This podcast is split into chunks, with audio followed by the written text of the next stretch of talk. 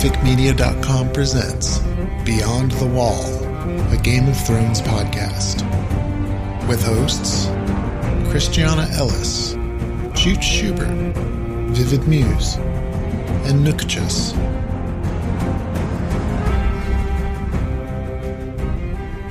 Welcome, everyone, to season six of Beyond the Wall. Tonight we're discussing the season six finale of Game of Thrones titled Winds of Winter.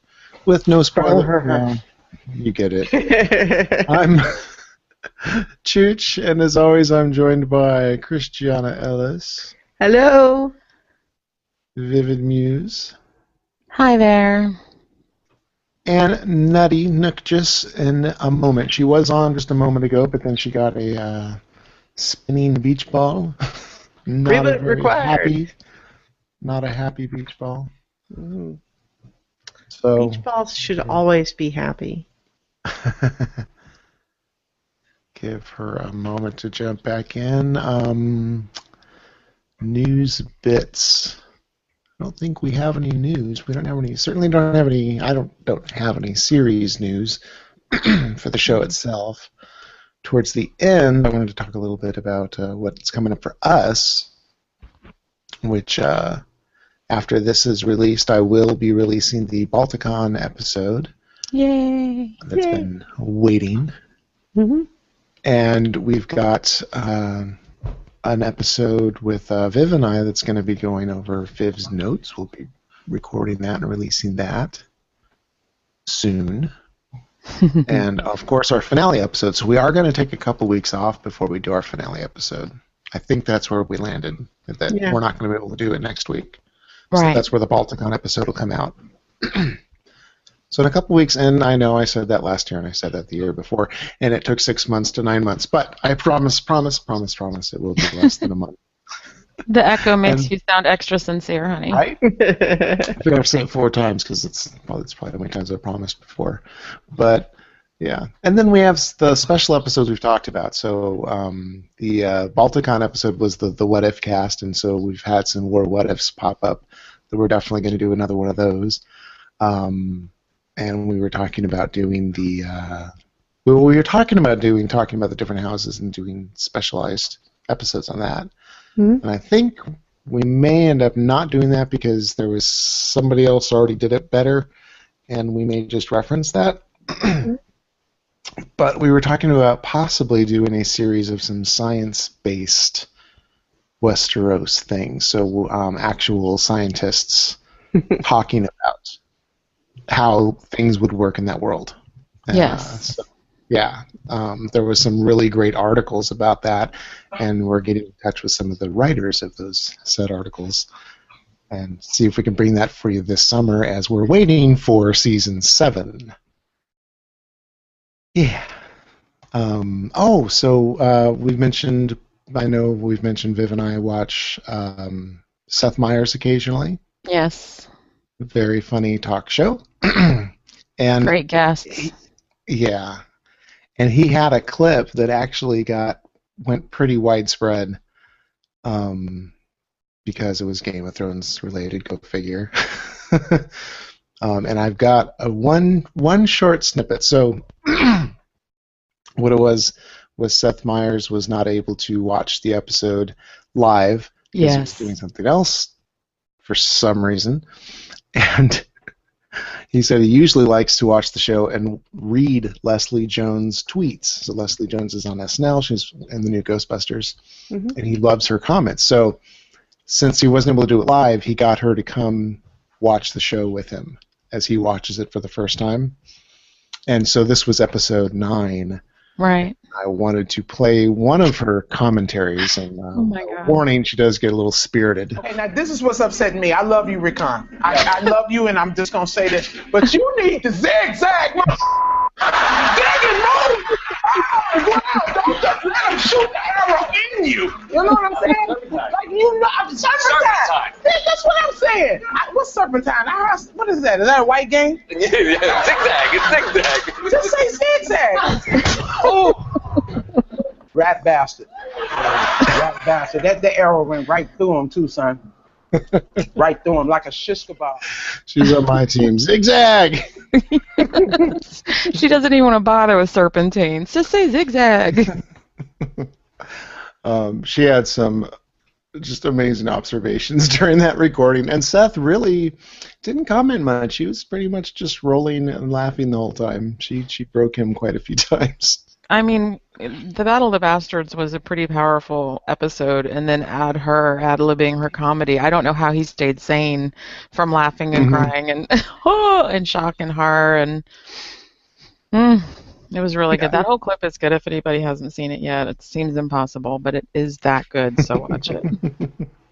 There was a little bit of news. Well, it's more like confirmation of confirmation of confirmations that we've already gotten that the original show length was intended to be between 70 to 75 episodes.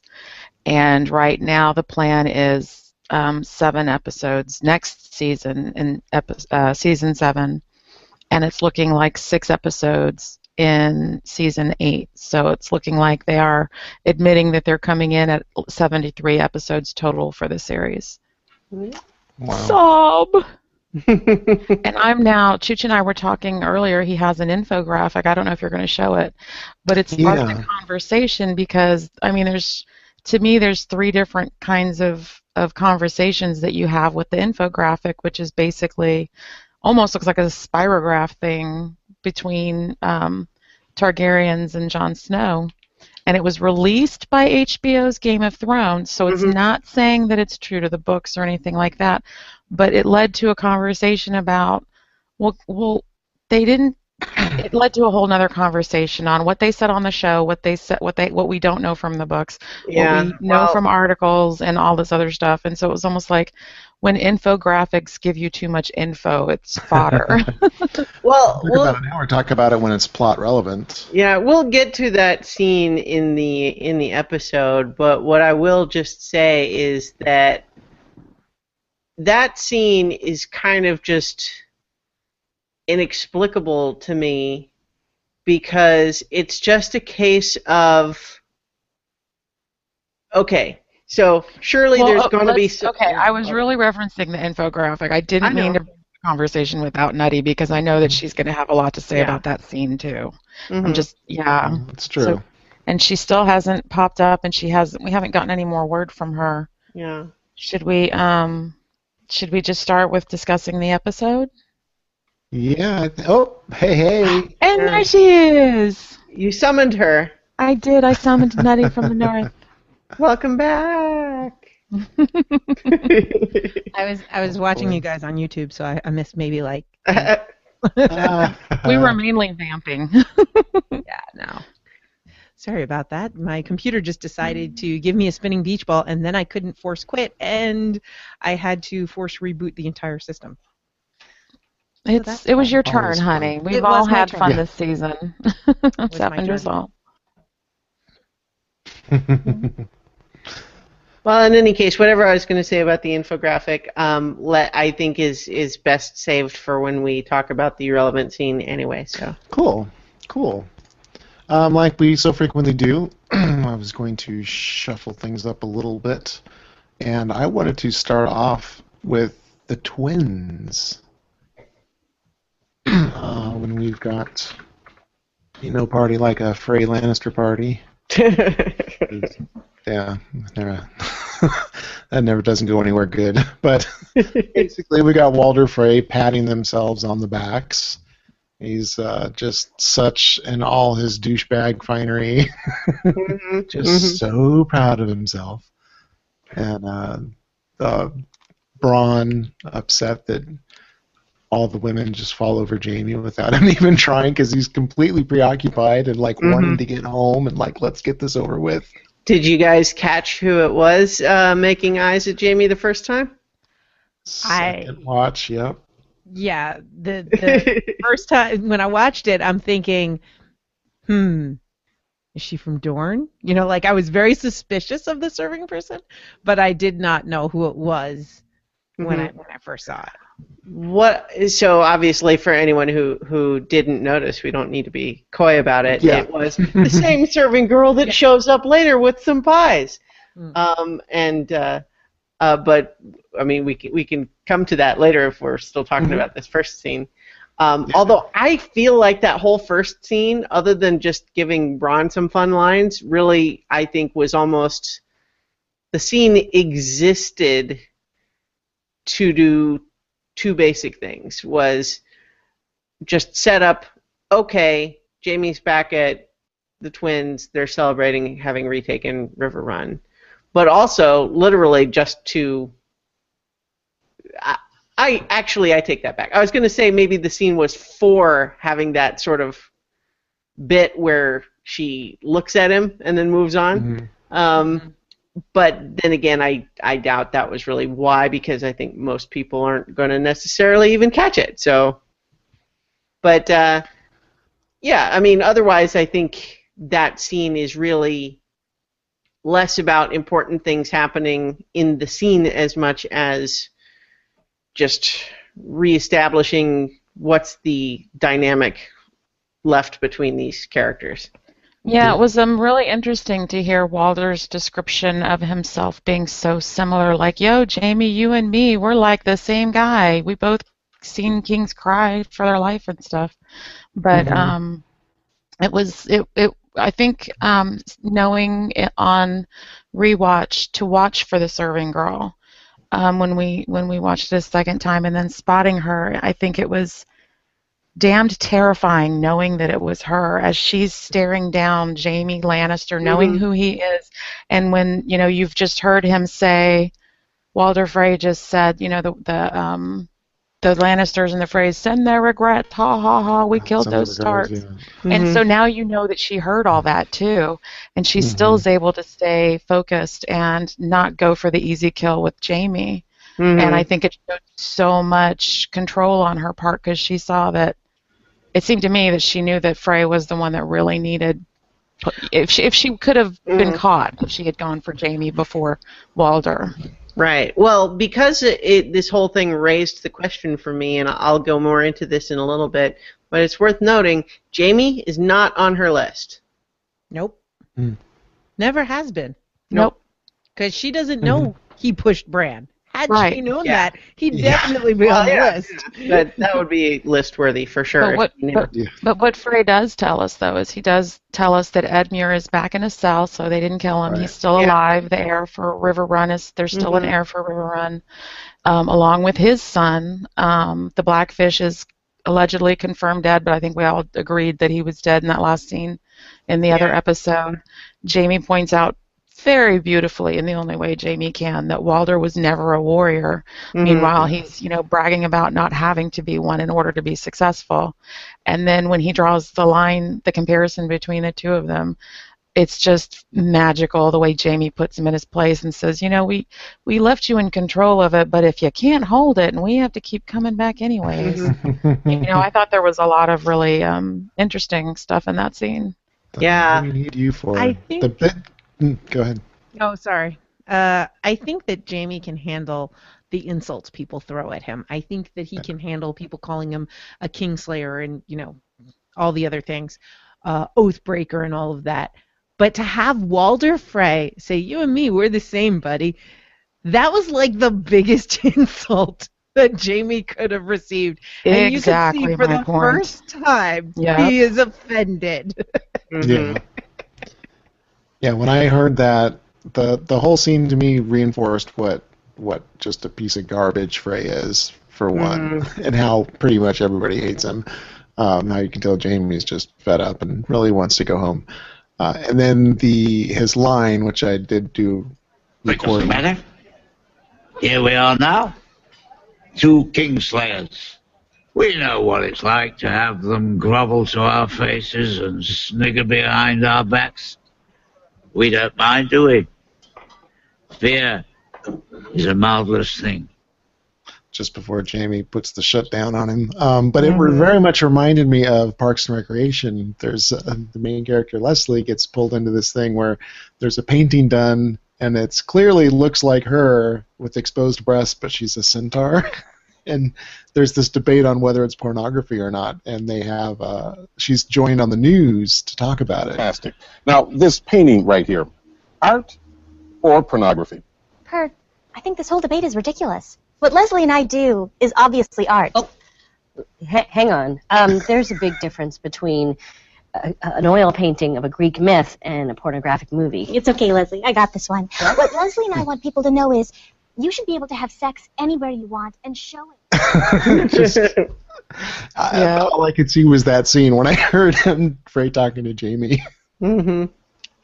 Well, it's definitely eh, the Frey's whole thing has been that he's like, oh, people are always looking down on us and mocking us, and and the, like that's been like his defining personality trait since he was introduced. You know what I mean? It's Mhm. like that was the whole thing when we're getting, you know, some advance warning about him from Catelyn as Robb is preparing to you know, go in there and hope to cross the the the bridge. Basically, Catelyn is saying, "Don't offend him because Right. he's really easy to offend, and he will hold a grudge like nobody's business."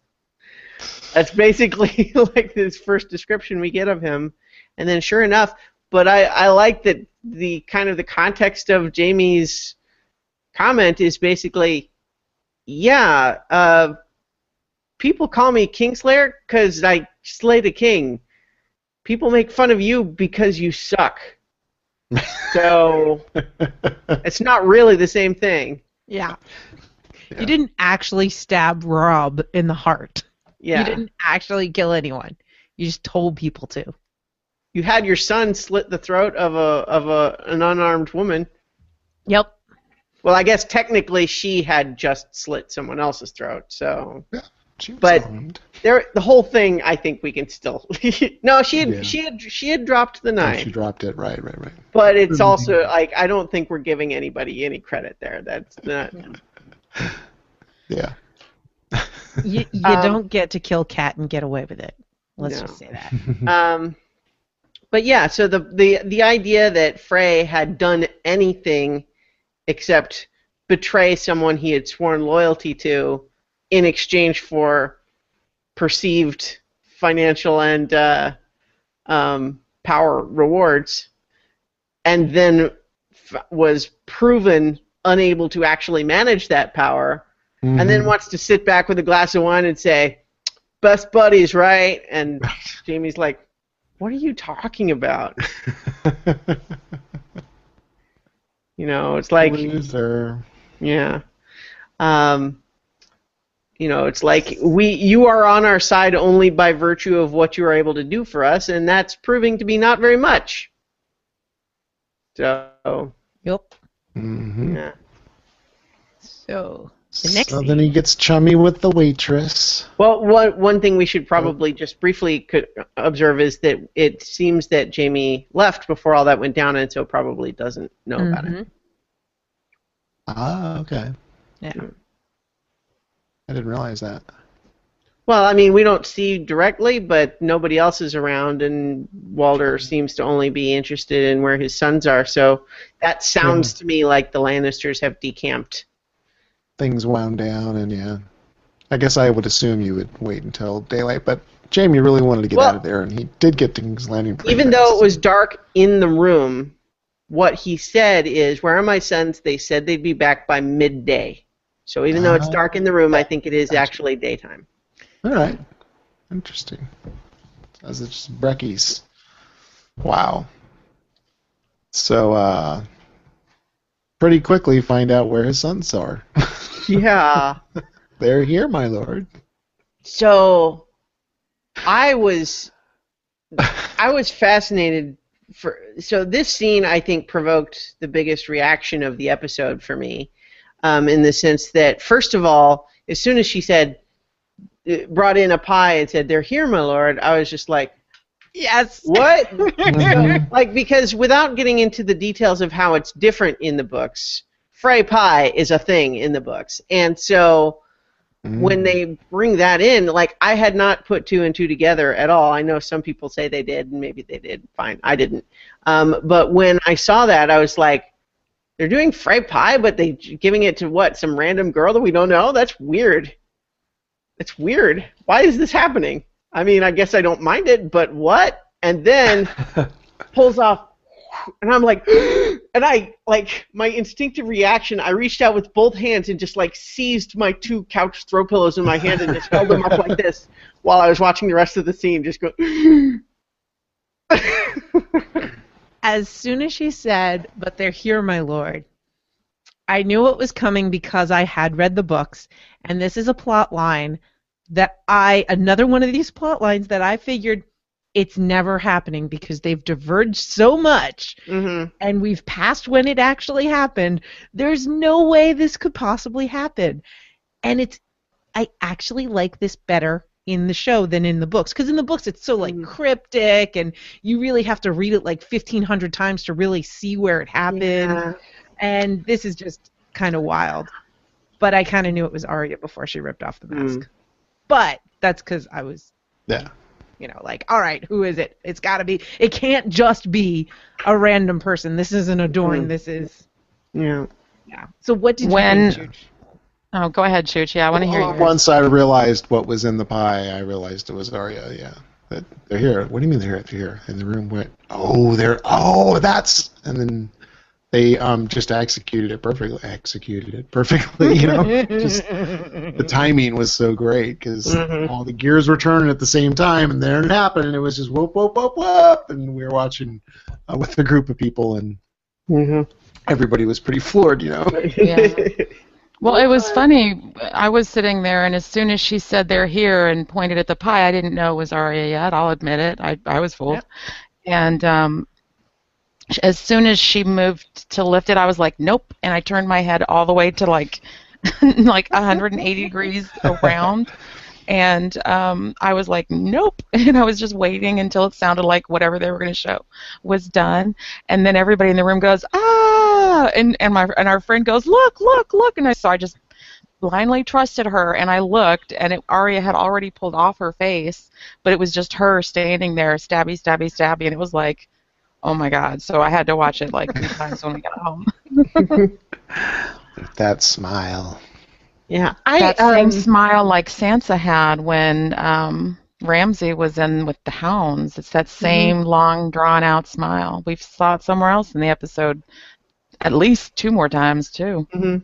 Mhm. Um, I will say that I, I feel like the whole pie bit to me felt a little bit forced. Not that I mind terribly, but I it did feel out of place to me and a way to so a popular plot point from the book that couldn't fit in the story the way it happened in the book. So they wanted to not lose it altogether, and therefore they put it here, which is a fine place to do it, I guess, except that I just sort of feel like Arya wants revenge. She served that- him a hot pie full of revenge. I mean, that Well, was yeah, kind of like to- bringing to back the hot guys- pie. But to, to to kill two of the sons that weren't specifically on her list, sure they're bad, okay, they're fine, but we didn't. She didn't have any direct connection to them. But she um, heard to in the kill room them, that they Carve them up and serve them in a pie like that. Just that felt like over the top, beyond just she's going to get her revenge by killing him, but that felt over the top and gruesome in a way that felt out of character to me. Not in an extreme way, but in a nitpicky way. And I like I only I only mention it just because I feel like this would not have happened if they weren't trying to include a plot point from the books that couldn't happen the way it did in the books. So, so you feel that it's kind of shoehorned? yes. I can see that. I can see that. I think that um, I think including it is a really fun thing that they did. Um, I could probably sit here and nitpick all of the, you know, why would she know of those specific ones and all of that nonsense. But Because she was in the room when they were talking about it earlier, maybe? Yeah, but she would have had to have done this beforehand because they've been eating pie all day. But uh, but I'm not too concerned about it. Like, I mean, okay, she heard stuff, whatever. I, I'm I'm I don't know. I'm not too picky on it. What I do like, and this is something a little bit more from the books, is that there's many levels of evil uh, according to the customs of the seven and the old gods and so forth and these old traditions.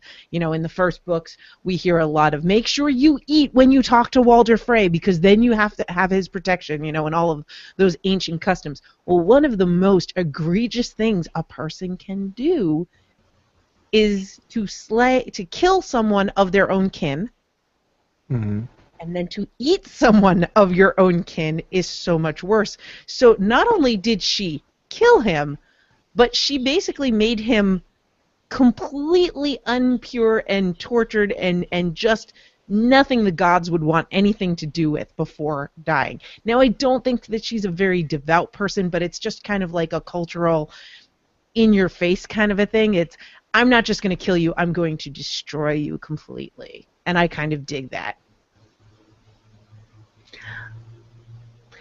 Yeah, I. Mm. I, I don't want why are, are not part of that. It's just yeah. I don't want to. We're not going to agree on this, and it's okay. We don't have to agree on this. We all have our different opinions, but- and we still love each other, and no one's right, and no one's wrong, because they're opinions. That's I. Can I? I was just. I wasn't going to tell anyone they were wrong. I was just explaining. I was already felt. muted, honey. Go ahead and say. Okay. um, I so I don't want to make it seem like I am overly negative on it because I Mhm. mean, like I said already, that this scene got like the biggest reaction from from me out of the Yeah, whole You said it was gonna- episode. But kind of like with my nitpick with it, and yet still liking the scene and the direction it's taking the character in, it's become evident over the course of this season and this episode that the show is evolving. And maybe it's because of moving past the original source material. Maybe there's something else involved too. But the show is shifting and and what I feel like we're losing is some uh, consistency of character, some of the poetry and elegance in the small moments and the character motivations. What we are gaining is spectacle, which is nice. So I don't want to make it sound like this is an all bad change. I, I, I like a lot of the things that are happening. We're getting a lot more plot momentum. We're getting big things happen. It's exciting, especially when we compare it to some seasons which felt slow and drawn out. And so, but uh, it's more just an observation that in the interest of propelling the plot forward and giving lots of big moments, I feel like what starts to slip is having the characters' motivations always make sense, having the logistics of situations be coherent. And and that's so this is where I just felt like again, it's like it's exciting, but I felt like I had to suspend my disbelief that this is what Arya would do. Mhm. You know, because and and maybe and I'm biased in this case by having known the plot point from the books because it it allowed me to know, oh, they took this thing that was from somewhere else in the story and they gave it to Arya, and that probably made it feel more shoehorned for me than it might have for someone who had no idea. So, Mhm. uh, you know, but My- uh, Go So, ahead. Chooch, what did you think about the scene as far as Christiana's objections? Because neither one of us knew that this was coming. Um, I I just rolled with it. it did seem a little extreme for sure, and I was partially, you know, I was in shock, and then I was kind of partially laughing in the back of my head because the whole South Park Cartman feeds Yep. yeah. nemesis to his, his parents to him. Yeah. Um, so yeah, I just rolled with it. Yeah. I felt like it was. and the smile on her face afterward or during was a little a little disturbing. I felt like it was believable. I didn't read about it in the book. I'm I may have been too happy to see it happen to think that it's a to to nitpick it. I don't really see anything that's unbelievable. She served uh, she was a serving wench before. She knows the easiest way to get into a place is through the kitchen. Baking something would get her there. knowing about the hospitality rules of not feeding someone that you're going to slaughter under your home, and that the phrase didn't honor that the red wedding. I thought it was all um, really. I thought it was very Arya, and I thought there was some artistry to it as well. So, sorry. Okay. Hmm. Interesting. Yeah, the hospitality. S- Uh, interesting. Any other twinsy, twinsy, phrasy? Um, well, the only other thing that uh, I I was spurred to look up after this was that since obviously she's back on the on doing the list thing, um, given some previous discussions about whether she cared about the list still or not, um, I, I thought it would be interesting to just look up and remind everybody who was on the list. Yeah. So, uh, who was on the list? And we're going to go ahead and cross off anyone who has already been removed from the list. so, who remains on the list? Cersei, because of um, you know what she did to Ned. Um, Ilyn Payne for beheading Ned. Yep. Uh, And Gregor the- and and lady. Uh, that's well. The the article I read didn't uh, didn't mention that. Oh, but, okay. Um, uh, so the Mountain, Gregor the Mountain Clegane for torturing and killing people at when at Harrenhal when Arya was there. The Hound for killing Mycah the Butcher's boy, but that one's complicated. She had removed him from the list, or did she? Um, she does not at this moment know that he is uh, still alive. She Mhm. presumably assumed he was going to die. Um, but here's where it gets interesting. The last three names on the list Melisandre, Beric Dondarrion, and Thoros of Myr, which Oh, is wow. where the Hound is right now.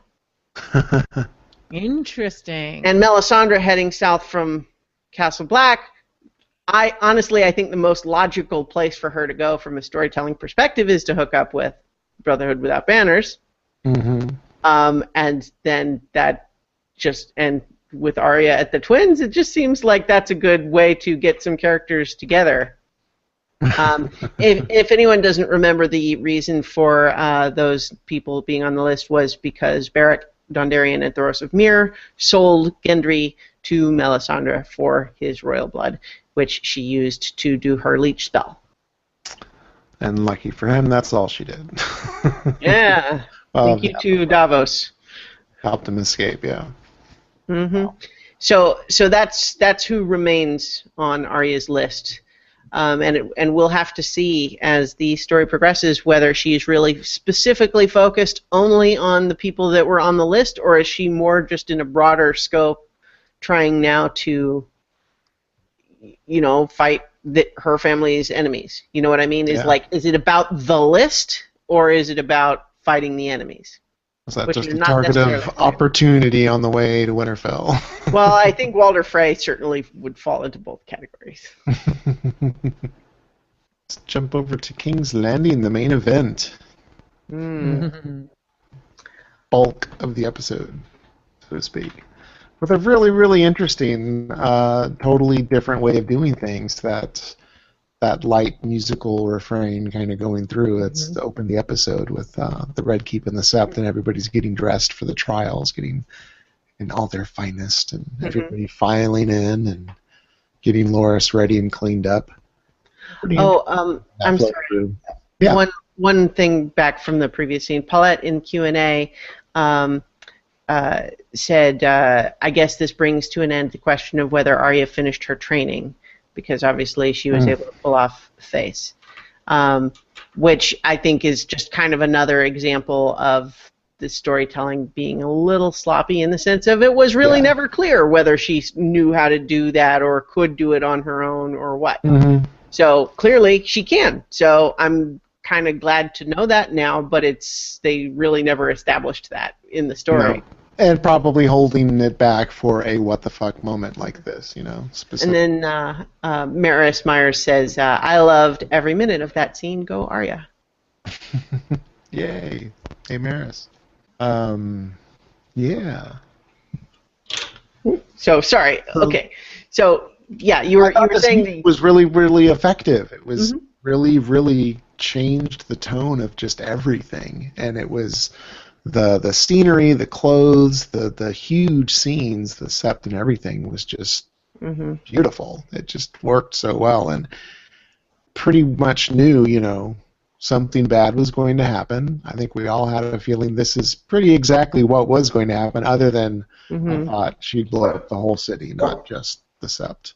I was kind of there too, and actually, my first watch, I couldn't help but feel a little bit. Uh, uh, there's a little bit of an undercurrent of feeling underwhelmed, just because I had sort of envisioned it being even bigger than that. Mm-hmm. Um, and so, I mean, that's that's on me and my expectation, not on anything about the story. And in fact, when I rewatched it, it was, you know, like I liked it the first time, but felt like, oh, I thought it was going to be even bigger. And so there's that. But watching it the second time, I it's what they choose to do is so effective. Yeah, and uh, cutting in the the actual action, Loras does not win a trial. He just ups and confesses everything. Um, I was a little shocked. I think Margaery was Oh. shocked too. I was going to say, it, but it seemed like it was the plan. that now mean that she perjured herself? But presumably, when her sins were wiped, you know, all of her past sins were wiped clean. So even if she did perjure herself, I'm guessing they're going to overlook it. Mm. Well, I think that she's remember she's already confessed to her crimes because she only got to do she to skip the walk of atonement because of um, Tommen intervening. Mhm. Um, I think they may have still been planning to have a trial, um, but I think that what they would probably have made the case for is that she's already she's already on the good side and therefore Yeah. is pretty much off the hook. Yeah. Um, I don't know. As far as like this is another case where it they it was un, kind of unfortunate that it was never made all that clear what exactly her plan was. Although my mm-hmm. takeaway from this after everything is that it was really not a complicated plan. It was just fake the conversion and try to get the best deal we can while understanding that the best deal may still suck. Mm-hmm. And so I think we saw her object not to anything that happened up until so up until they did the the brand on his forehead. That was the thing that she goes and says, "You gave me your word." And he's like, "Well, I didn't break my word. I didn't. I never said that I wouldn't carve a seven-pointed star in his forehead." Um, Yeah. I hate that guy. He's so always much. Weasley like that. Yeah. Um, but it really did seem to me like, uh, you know, like what happens at the end really just she she drops the act altogether, which makes me think, yeah, it it was always an act, and she's just good at the act, and it was always about anything that will have Loras not die. She doesn't Mhm. even seem that interested in her father. You know, Mhm. like when things start to get hairy, she's really not that concerned about him. It's just getting Loras out of there. Yeah. I mean, to some extent, like as much as she loves him and does not want him to suffer the punishment of this, he did do it, right? and so it's not really on her that he got busted for doing something that, you know, he really actually did do. Like mm, Right. we could say it's unfair, the punishment is not, you know, it, like it's un, you know, unreasonable and cruel punishment. He shouldn't be getting prosecuted, but at like beyond a certain point, he knew how it was se- seen, and like he did do it. So to some extent, I think she's letting herself off the hook a little bit. Yeah. Um, and there is an element for her, I think, of we don't want him to die, and we would like him to preserve his title, but that looks like that's off the table I don't see any way to make that happen. So let's at least try to get him out of the dungeon and be a free man, even if he had to say he renounces his title. And once we get him back to Highgarden, who knows what we can work with. hmm Um, and I think that was probably the plan: is do what you got to do to get him out of the dungeon. And that's why when he did the permanent, you've mutilated him. That's why she. That's what she objected to. She didn't seem to have any problem with Loras saying anything. His words don't mean very much to her. yeah. I just thought Grandma's not going to be very happy. There's yeah. he just swore to no heirs and all that. But if they just ignore it and figure that okay, she's still the queen, they'll get out of this. They'll figure out a way to separate church and state again and roll on. Mm-hmm. Yeah, she still had hope. I, the things that I really loved about the um, the beginning scenes in King's Landing was the dressing. Everybody starting out the episode, starting out with everybody showing their different aspects. To me, I think it was representative of the different aspects of the seven. Like you know, Margaery comes off as both the maiden and the mother somehow because she's always kind of looked out for everybody, but also part warrior because she fights so hard for her brother. And then, like, you know, the father, uh, or I mean, the High Sparrow putting on his garb, and um, um, Tommen, I never really could pick an aspect that I felt like he belonged to, which is why I think he just didn't fit in with the rest of his family, is that he wasn't somebody that was defined by any one thing. He wasn't defined by anything yet other than loving his mother and his wife. Mm-hmm. Um, and then seeing Pycelle putting on his forged chains and and and all of those things I thought were really a beautiful lead into well, one thing it reminded me of Cersei's prophecy, as I'm sure it did everyone else, that Tommen was wearing gold um, when he was dressing to go to the trial Mm-hmm. and um, that um, Cersei had given up on the Lannister gold and red. She'd given up on whatever colors Baratheon had and that sigil, and she just was wearing all black. And she looked to me with the crown that she ended up wearing later. It reminded it. Like my husband and I, we joke every once in a while. You know, you go through hard times. Ah, well, we've just, you know, we're Valyrian steel now. And I think that if there was any way to present herself as, okay, fuckers, I've been through fires and I have sta- I've kept standing. I've buried a husband and three children and a father, and I fucked my brother.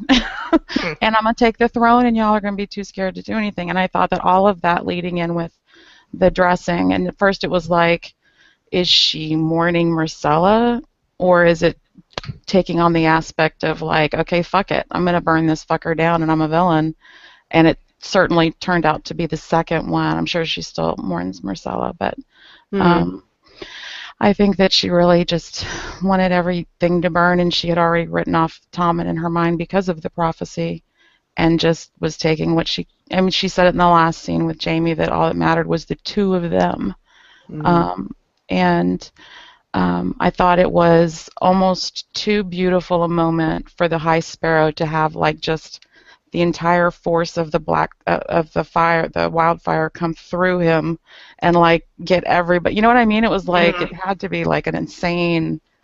Okay, it was over immediately, but it looked amazing, and it was really sad. To, I mean, I'm glad that they took the time to do it because they finally had the Sept of Baelor looking the way that I'd always imagined it from descriptions in the book. Like you could see the feet of the sculptures, the statues of the different seven, and it was that was all I needed. I didn't even need to see the rest of the of the statues. I'd been waiting to see them, and they they really presented them really lovely. And um, I did look up profligate. I figured a lot of people were looking up profligate, and it doesn't have any um, any sexual overtones at all. It just implies recklessly wasting your money on extravagant luxury, which everybody in there did.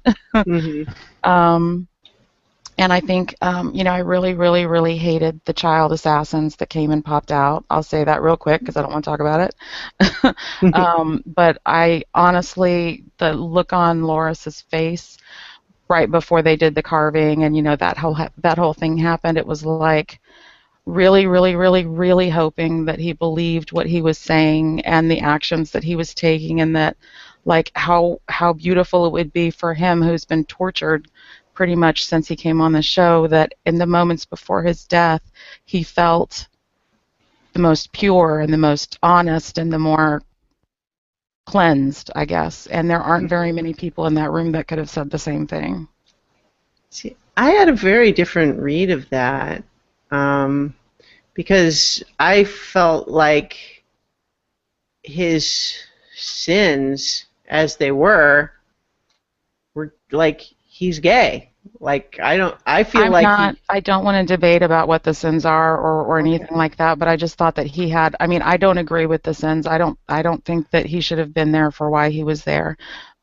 I didn't know we were going to talk about that point. I was just saying Okay. I was for that character Loras Mhm. on a personal level. If you take away the politics and the gnarly, um, not gnarly, the disgusting, loathsome aspect that Mhm. those laws break, as far as humanity is concerned versus religion, um, I think looking at it as a person that that's the Well, least I- burden that his eyes has have looked in a really long time. I didn't. I didn't mean to Im- Im- imply that that you thought that was worthy of uh, of torture or something. I, I my my only difference was like I didn't read it as him feeling unburdened. I read it as him having been broken, and it's kind of like when like one of the problems with torture as an interrogation technique is that after a while people will tell you anything just so you'll stop. And when you stop, they're happy because you stopped. And that's what it felt like to me. Right, and and and he was happy because they stopped. Well, but that doesn't mean he feels unburdened or pure. I'm just saying they stopped, and that's the happiest I've seen him look, and I'm glad it happened right before he died. Okay, I don't I don't mean to be like challenging you. I just read it differently. I found it just such a pity that he had to go through all that bullshit just to get blowed up. Yeah, That's it, just mean. it, it, it it's one of the things that has been really bothering me about this storyline is um you know the very one-sided nature of this and I know I've brought it up in the past it's like you know Jaime doesn't get punished for any of the things he's done Mhm. and um you know no no the only male to get anything any sort of anything is a guy that sleeps with men so it's like okay so apparently if you sleep with men, you are deserving of punishment, according to the sparrows. You know, and it's uh, it's it's been very frustrating, and and it it it's kind of sad because one of the things that I did, even though we didn't get um, as much of Loras in the show as we did in the books, uh, if you think back to season one, you know how happy he was with Renly. It's like, aw.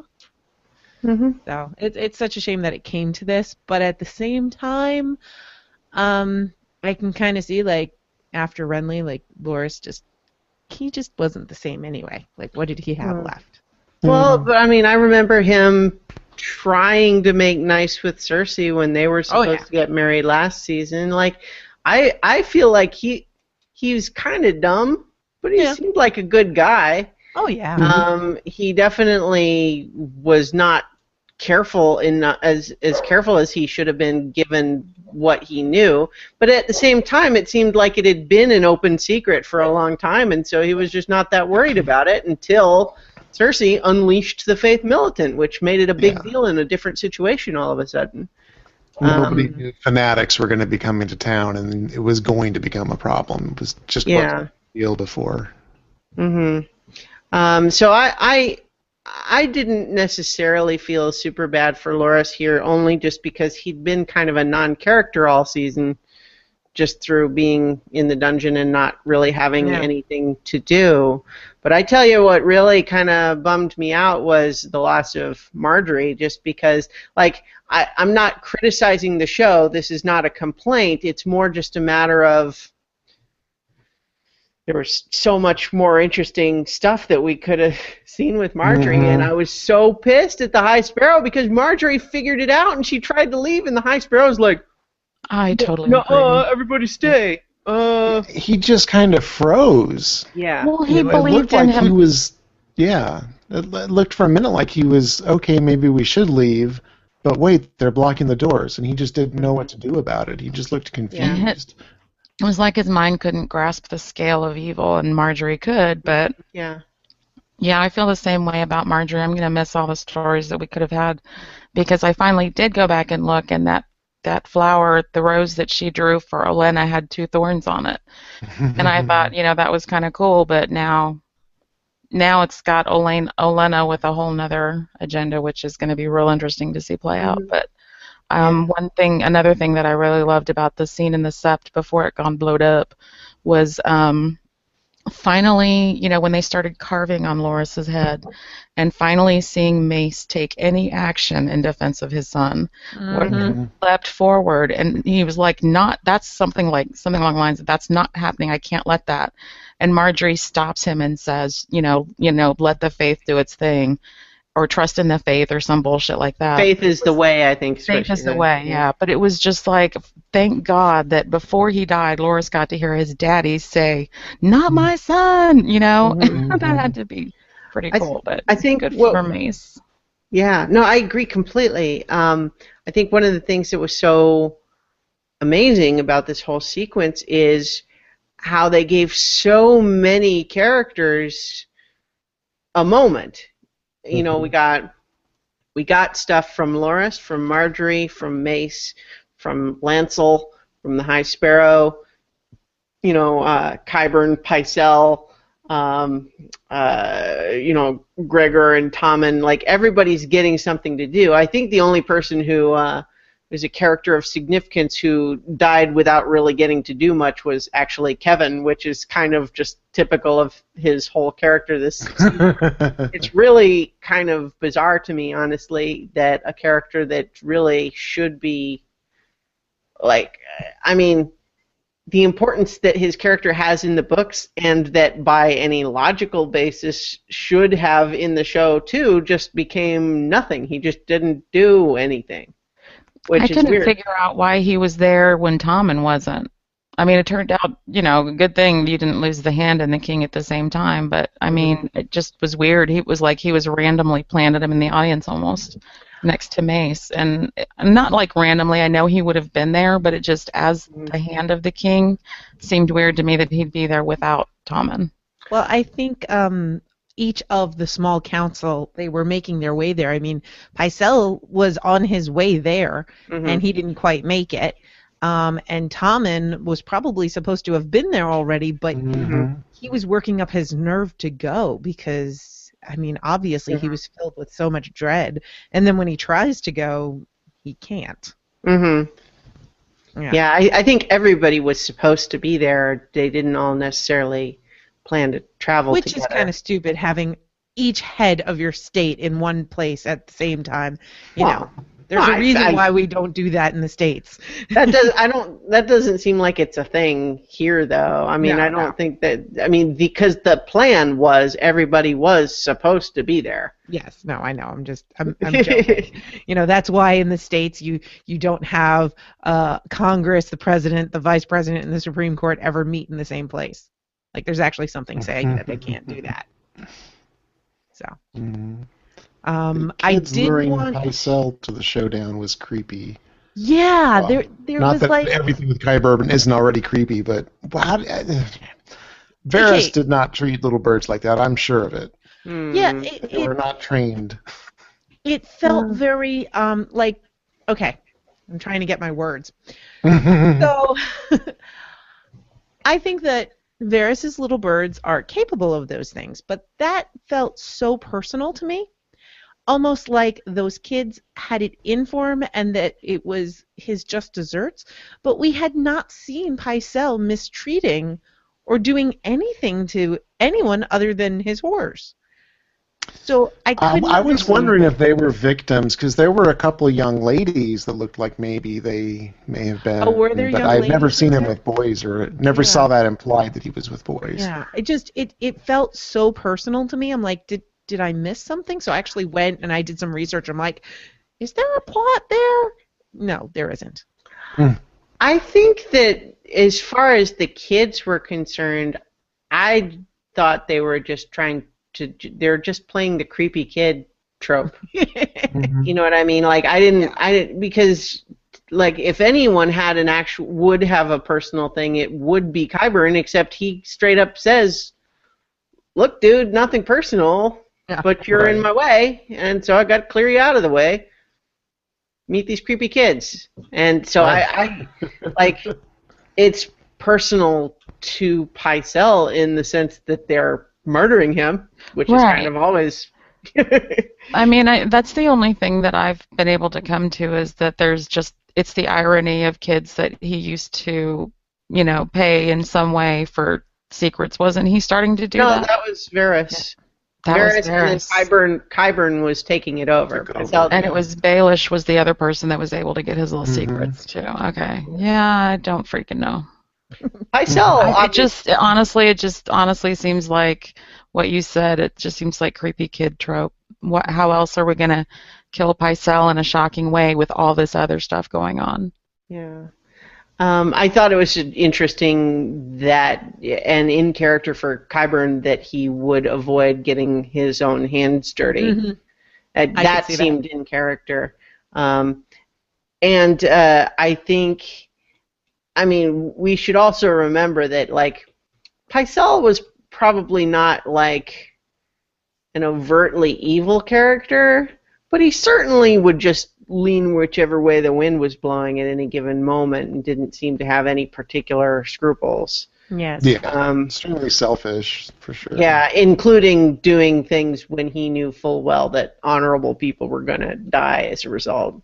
Well, and he was involved in the whole like he.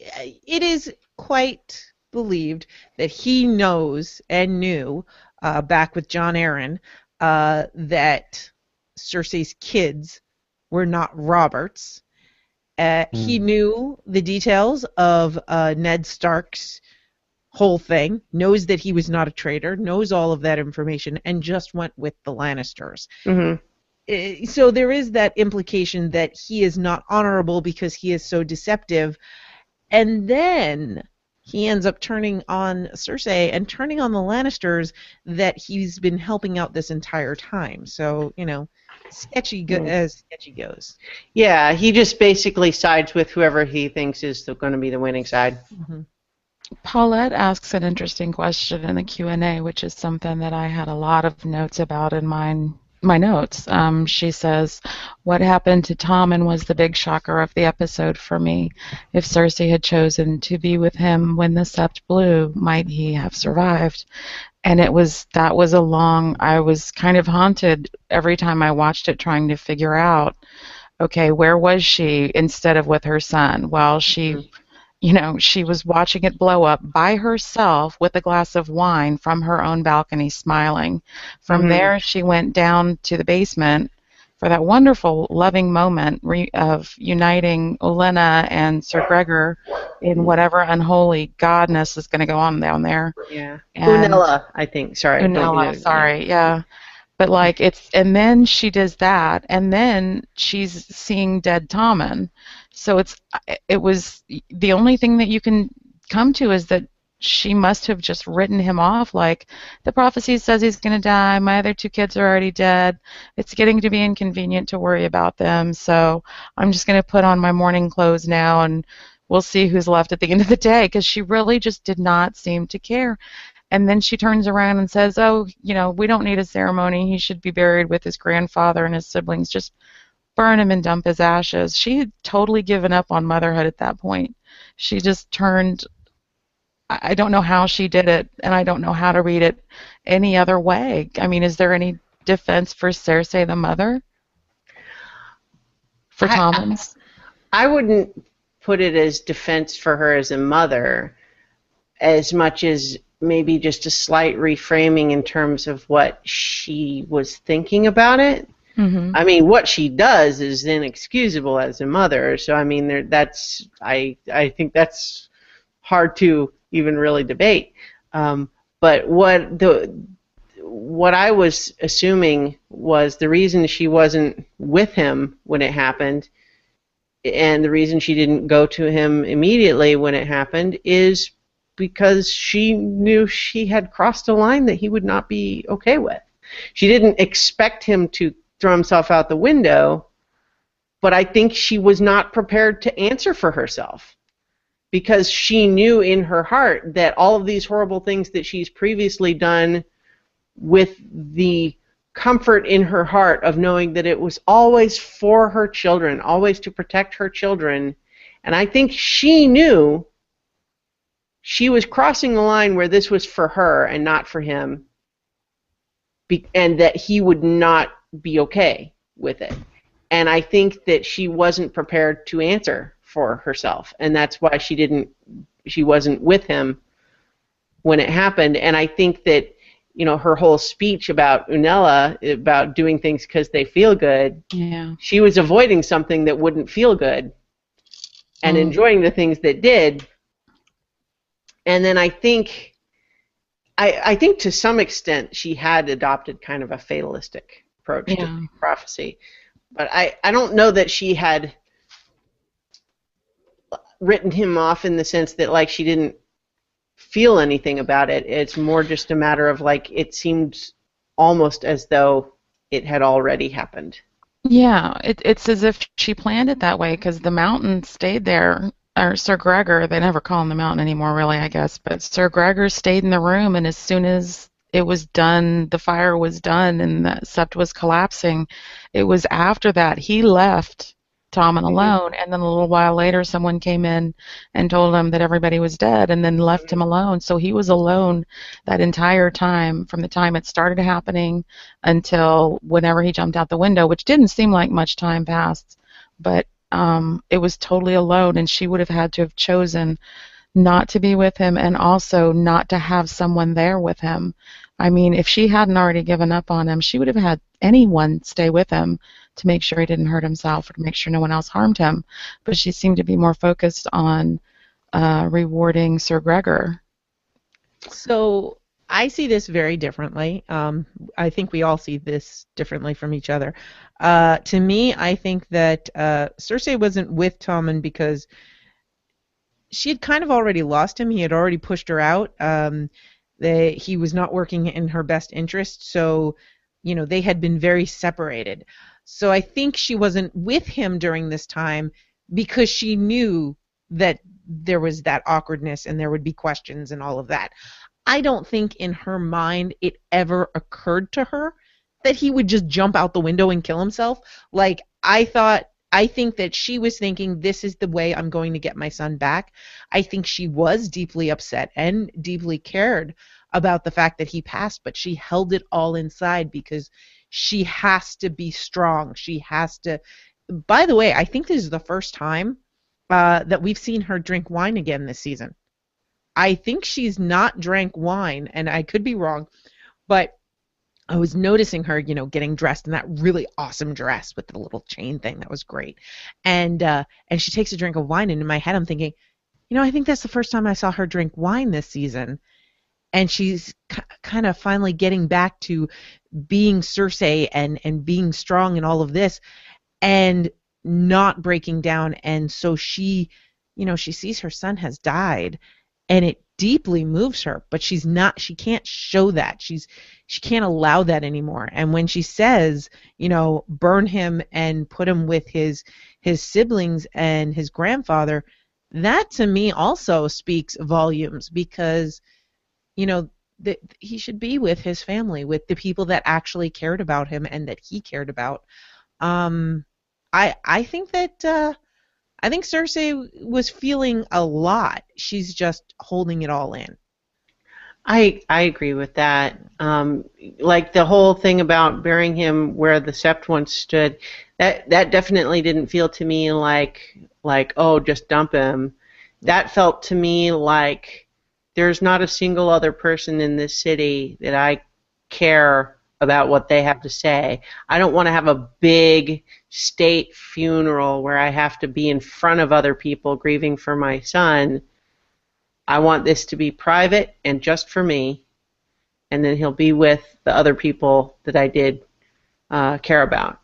Uh, you know, my other two children, my father, and and that's what it felt like to me. And and it wasn't like about the sept because she's certainly not very devout or anything, but I think it was more about it, it's right in tune with keeping all of her emotions in, like like you're saying, where she wants she wants it to be just for her and not a big thing to let the city mourn.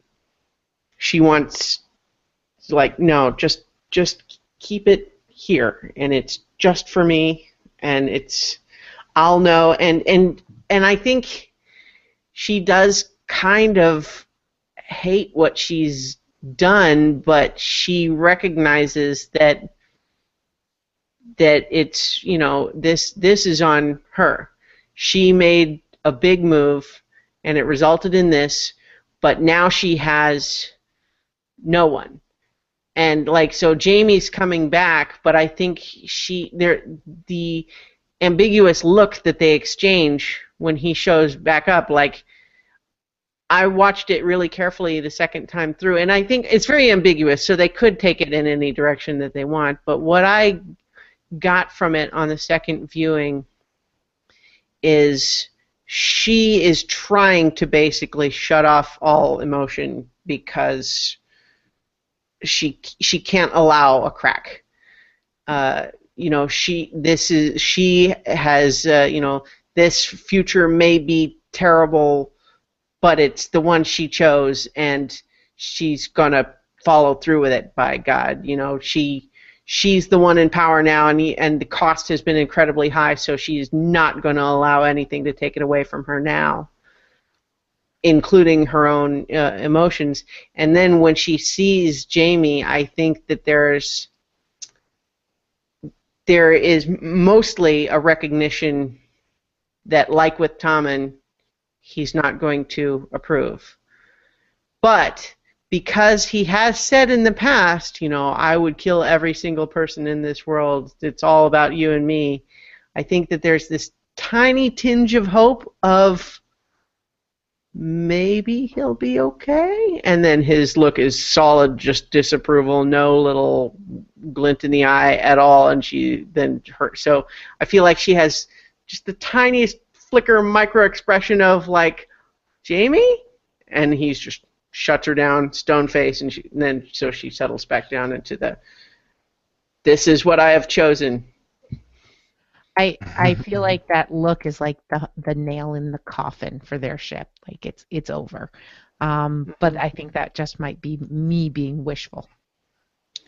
I can't I can't really decide how much import or even what they were really trying to convey in their looks because he was learning a whole lot. He came up and the sept was burning. He found out that his son was dead and that, you know, now she's on the throne. But um and and just very briefly on Cersei, very very briefly, I think that that's one of the things that I attribute her costume change from Lannister or Baratheon to having that that uh, Valyrian steel look to it. I think the fucking motherhood has been burned and forged out of her in the Valyrian making process. I I would be shocked if there was anything left because I know it's a different situation. But for someone that doesn't seem to believe in an afterlife, like she doesn't seem to believe in anything other than fucking her brother and wearing the crown, um, that I just don't think she. I, I, I didn't see any emotion in her face. I didn't see her trying to hide it. There wasn't a tear glistening in her eye. I kept pausing it and trying to see it and and that's what I meant the defense of her as a mother is like had she already like given up on Tommen wasn't even going to try. And I think I think even stuff that you guys have said makes me feel more that she did. Um, that she had finally, as a part of becoming her own and claiming things for herself, it was always either her father or her husband or her uncle or her first son or her second son that was deciding the things that she was trying to rule. And she's just got all of them out of the way now. And so I think part of the process to let her do that, that let her end her son's marriage and break him, I think that that is more like shows that there's no empathy left in her. I didn't really read any feelings. I may have probably missed it, but I didn't really see anything go back and forth between her and Jaime. So I really, I'm really listening closely to you guys' read because I, did, I, it just looked like dead eyes to dead eyes. Like, do, can I trust you? I don't know. Can I trust you? I don't know. It was just, Mm-hmm. I didn't, I couldn't quite get the hang of that, that vibe they were passing. So, what did you guys think of um, Loras? Uh, uh, not Loras, sorry, Lancel, uh, being like, you know, his his killing, where they took him aside and and and and let him like see what was happening. Mm. Uh, did you think that there was like, I don't know, any significance to that?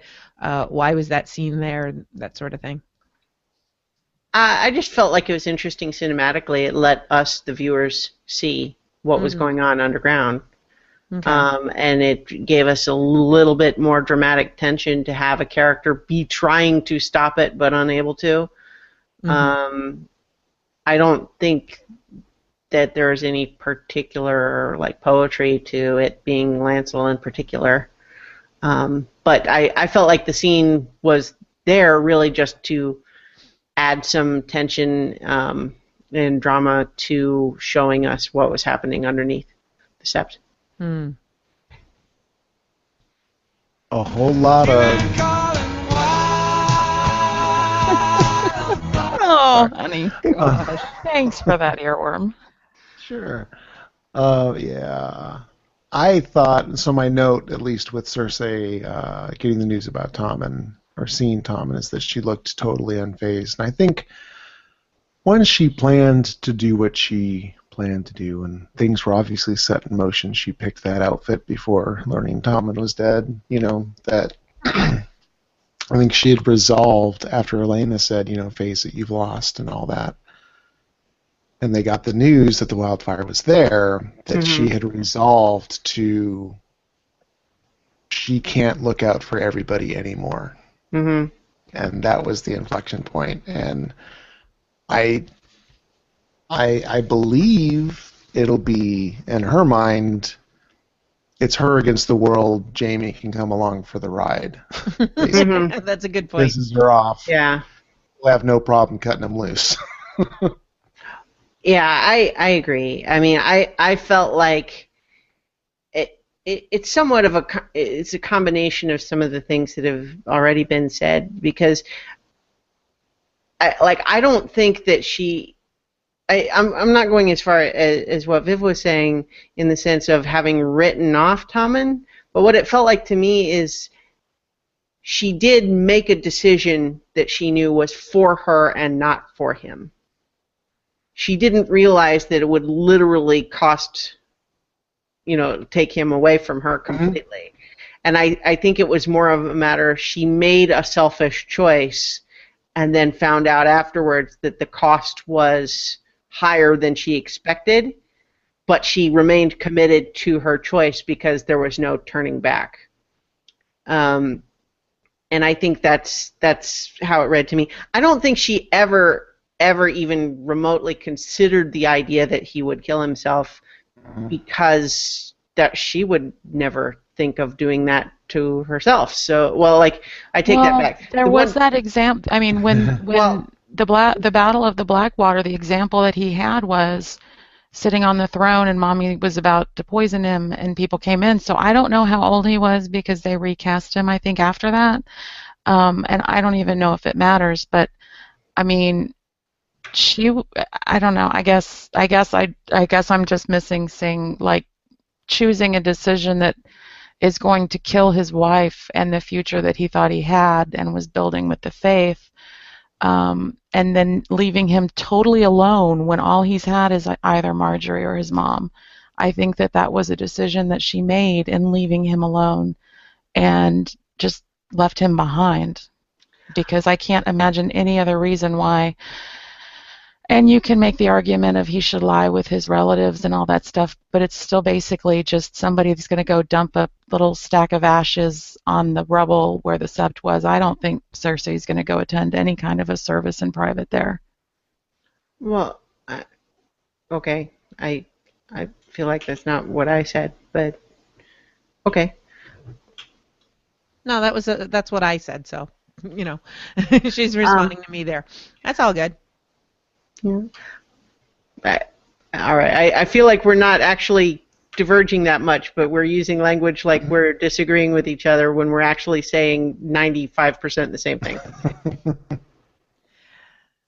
So um, uh, it there are a couple of things that um, I've I've seen, and I uh, some of them I kind of ad- liked. Uh, there was one meme, and it was this is how uh, Cersei Lannister separates church and state. Uh, I thought that was kind of funny. And uh, so then there's the question of is this how this storyline is going to end in the books? And personally, I feel that this is not how the storyline is going to go in the books. This is uh, basically the show going, you know what, that storyline's really long and boring and we don't have the time. So, um, but I could see Cersei doing something really, really rash. So, you know, I, I'm not sure. I personally don't think this is what's going to happen in the books, and I'm curious what you guys think. Do you think this is divergent, or do you think this is something we will see in the books? No clue for me.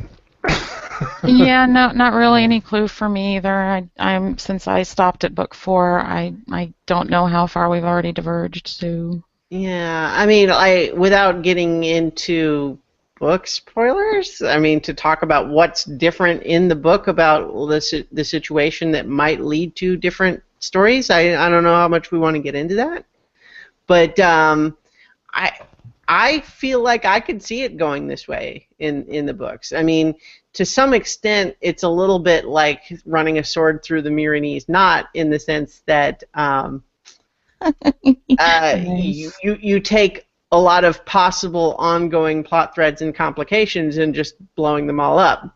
Like, you know, and that's part of why it hurts to have Margaery die is we could just foresee so many interesting things happening, continuing to happen with her character if she wasn't blown up. Um, and so it's kind of a definitive end there, but at the same time, I feel like where we have Cersei left at the end of the books without you know that we've seen up to this point again without going into exactly what's different thank you. I'm saving to read the books until Yeah, after the that's fine, series is fine. done. so but where we've where we've left her is feeling very chastened after her walk of atonement feeling like people are driving her out of power even more than ever before. Like they like they're not even willing to even li- listen to or talk to her anymore.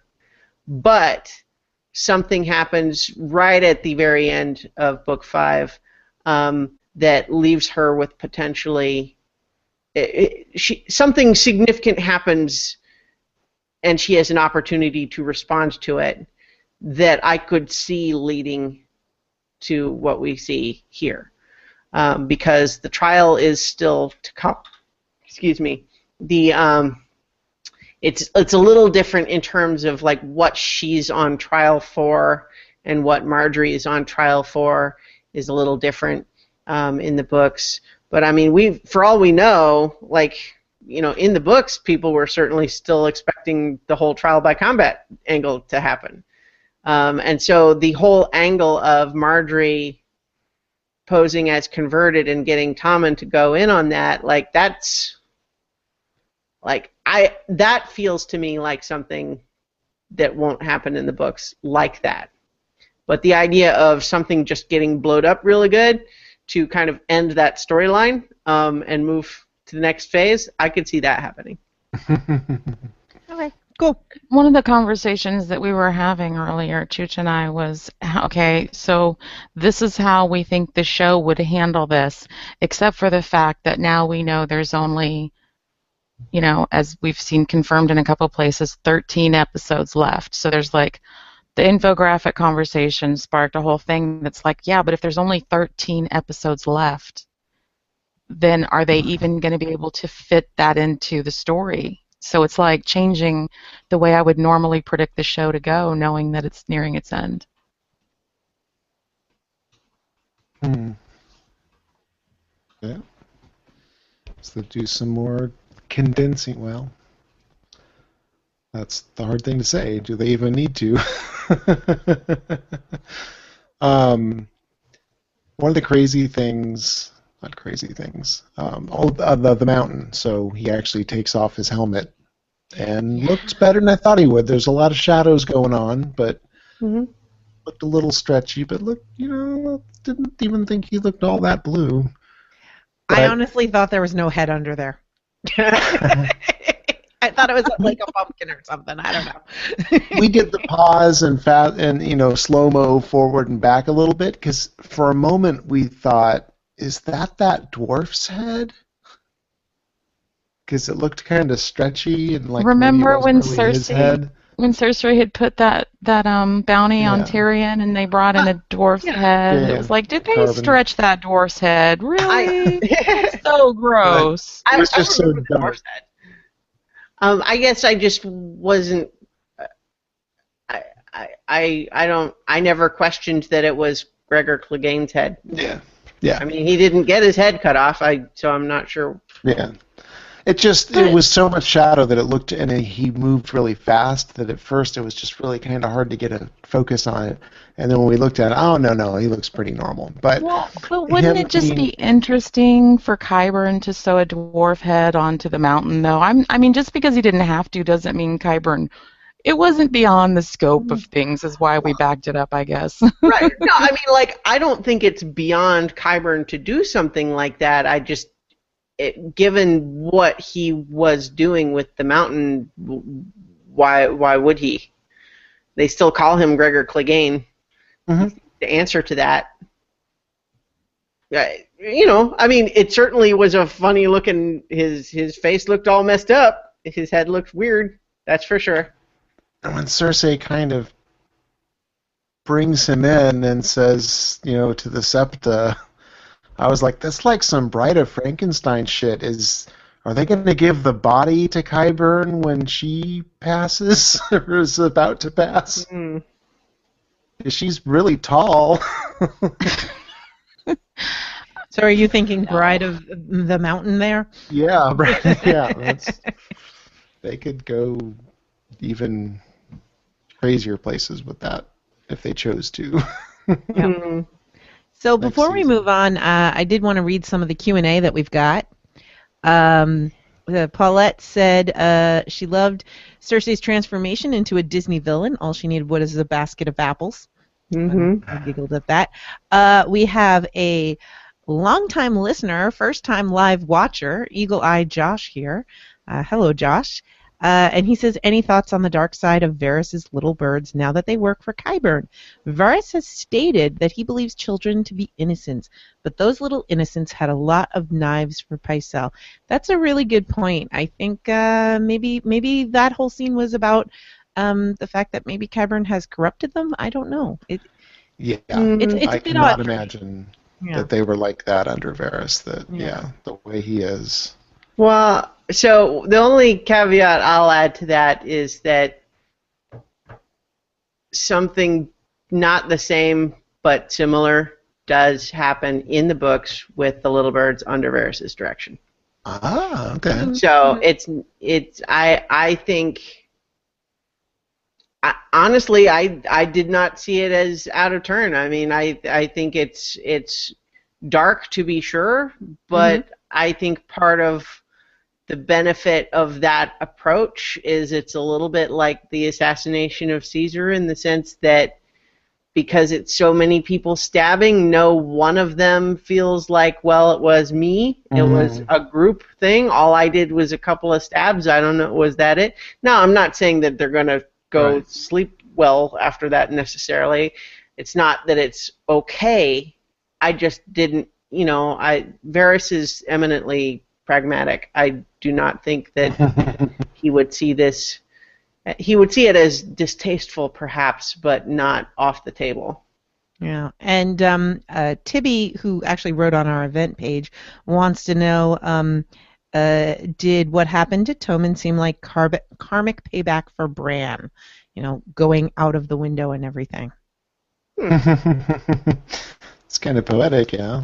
They did just do a callback this season where Jaime sorry, where Jaime or, or Cersei Mm. comments on that and says the things you do for love. Yep. So Yeah. I kind of had the same kind of shiver down my spine. It was just, goddamn Cersei.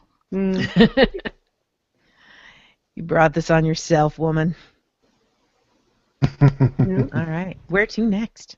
Anything else in King's Landing? So yeah, last thing for me is just the, the just the scope of it. There's obviously all these main characters dying, all these the entire small council and all that, all these Mhm. common people, but the mix of people that were at the sept, you know, these are the business leaders, like the whole economy, the religion's gone, the whole economy's going to tank, like hmm yeah. There's not going to be much to rule. It was much more the the whole Baelish would rather you know rule the ashes kind of thing. I think that's what Yeah. she's going to end up with. It's not going to be a pretty place for a long, long time. Uh, yeah. Well, um, Uh, it is uh, said place. that the deadliest Mm. episode. Mm. Mhm. Yeah. Uh, the only one that he- gave me hesitation was uh, Hardhome, but that one is unclear how many. Mm. Yes. Oh yeah. Interesting.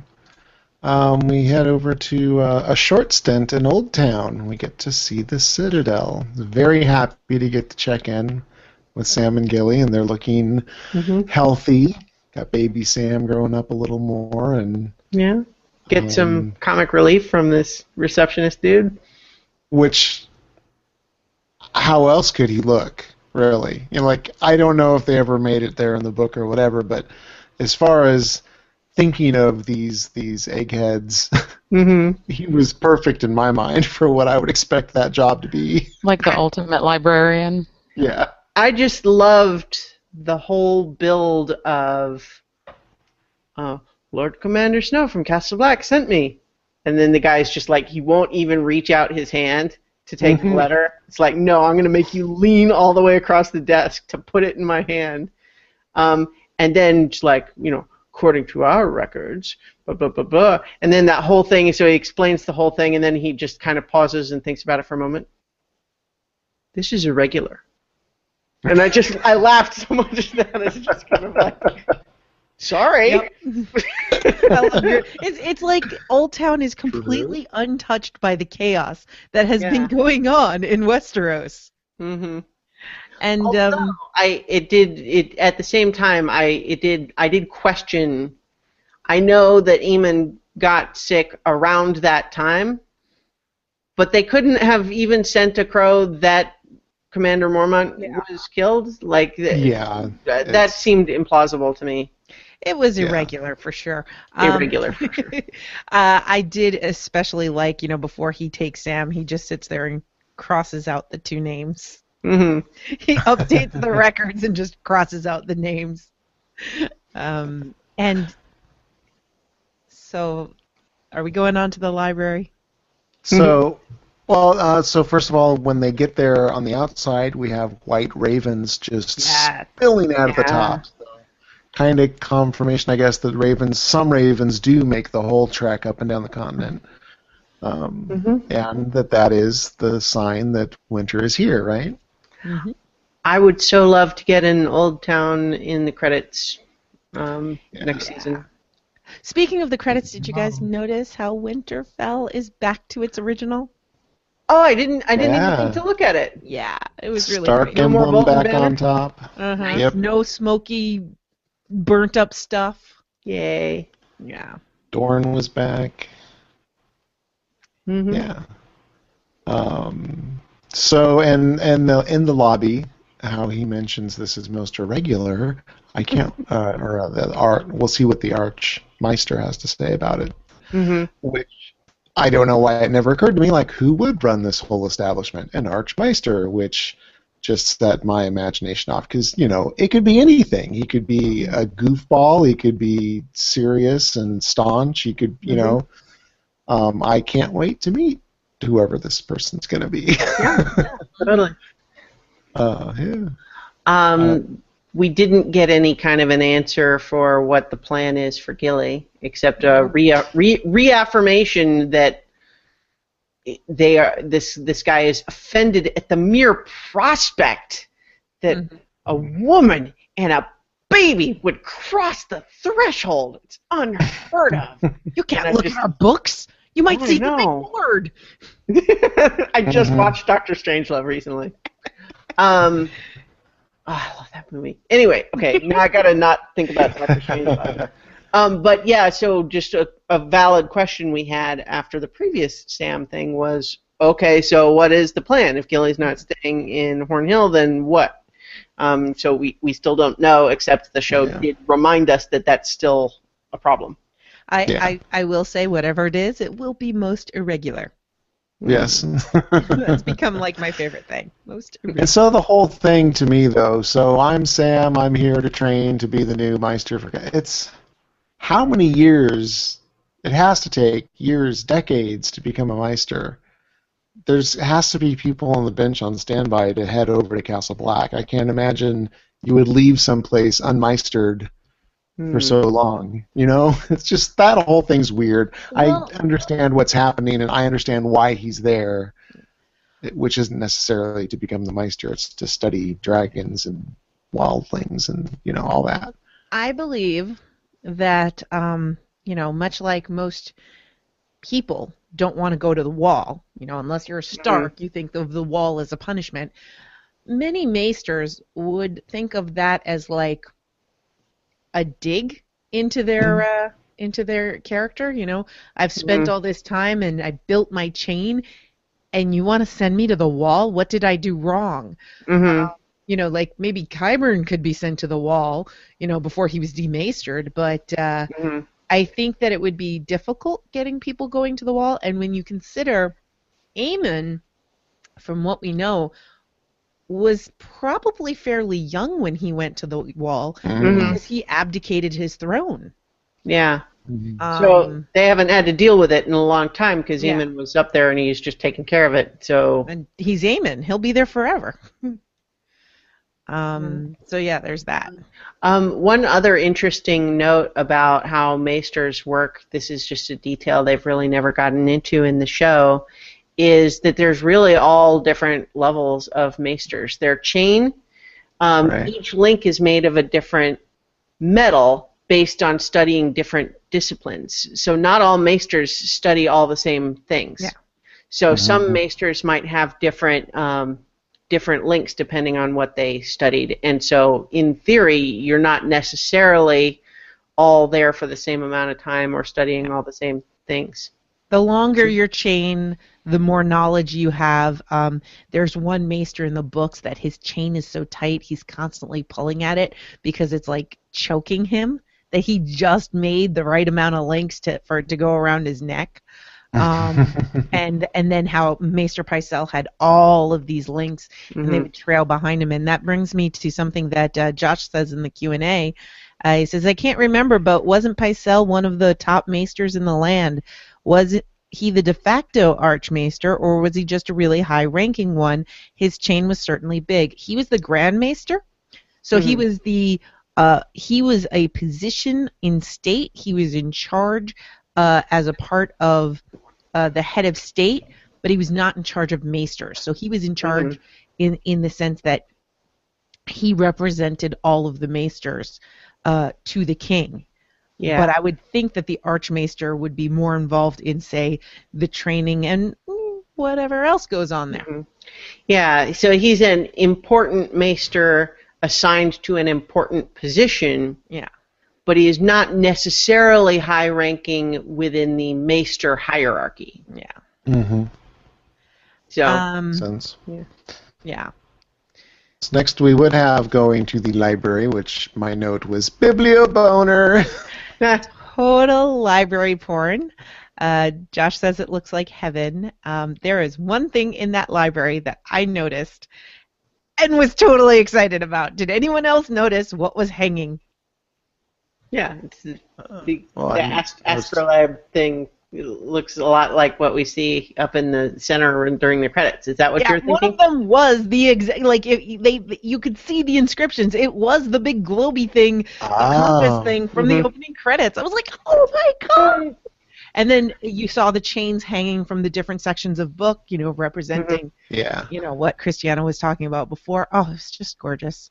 I want to live there. I'll have to check for the, the yeah for that hangy thing because what I was impressed by was you could see it was it was very much like kind of a Mines of Moria thing where it's kind of mm-hmm. you know delves down Yeah. and this really intricate mirror system to be able to get light to all the different chambers was pretty mm-hmm. cool. I That's what apologize. Light. I apologize. I was trying to point that light out to you, and I think that you were just too deep into what you were just describing.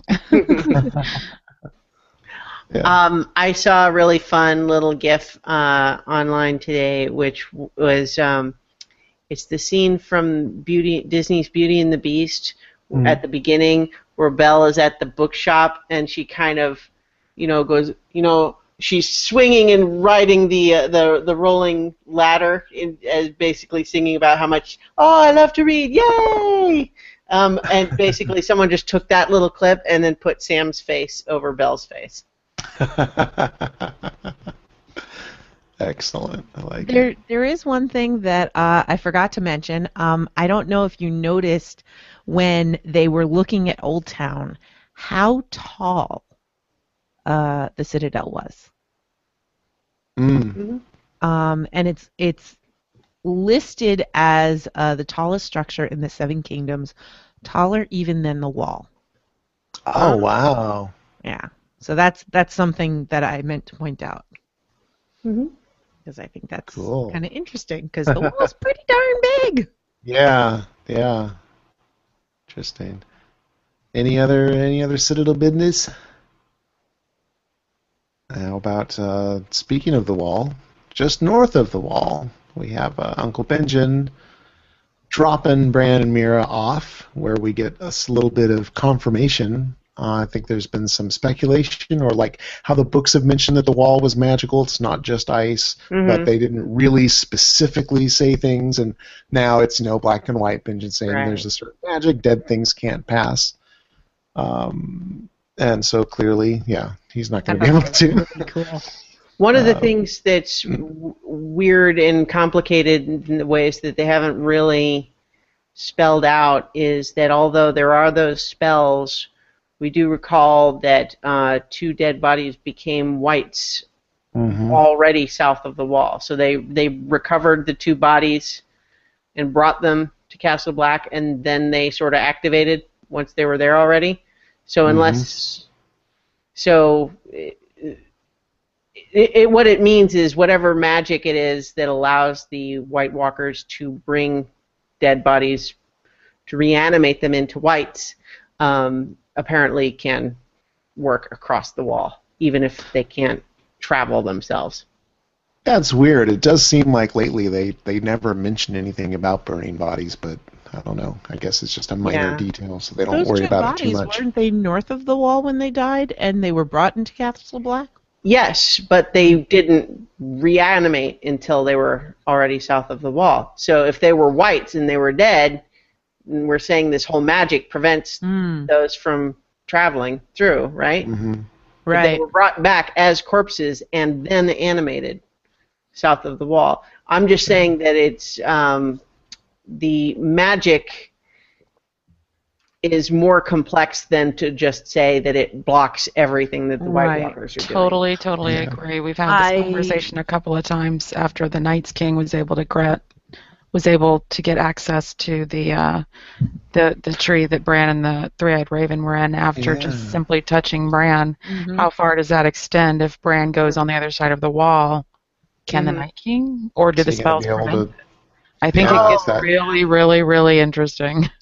That's a or does he have to touch him again in another dream? Or yeah, was that a one-time deal, or Does is he have like to be on the other now? side of the wall and get touched by him to be able to cross Yeah. through, or will the spells So- protect him? Because I, I was asking our friends the night that we viewed it if they remembered if, and I want to ask you ladies too, um, if you remember whether or not Sam gave any spells to um, Bran and Meera and Jojen and Hodor when they were together, when they met in that one castle and Sam and Bran were together and talking.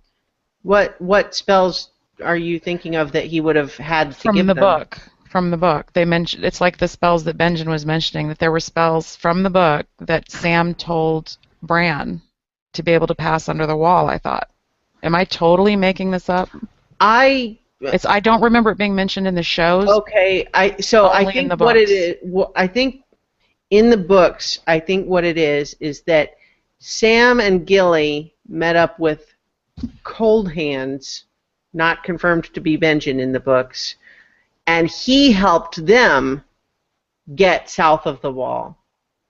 Who then shared the secret of that tunnel with Bran, and talked about the spell that prevented Cold Hands from coming with them. In the book only, or also in the show? No, that's that's only in the book because Cold Hands never showed Gotcha. up before now. Okay, yeah, I just I Um, didn't remember an exchange of spells, and I was just getting really No. attuned to the rules for the spells because it's getting. I think it's going to No. be a real hair splitter. It was brought up in the books only in the sense that when Sam and Gilly were being guided by Cold Hands to go through the tunnel under the wall, he couldn't come with them because of that spell. So it's kind of like what just happened with Bran and, and Meera, um, except that it was different. um, also, I think it's okay. increasingly.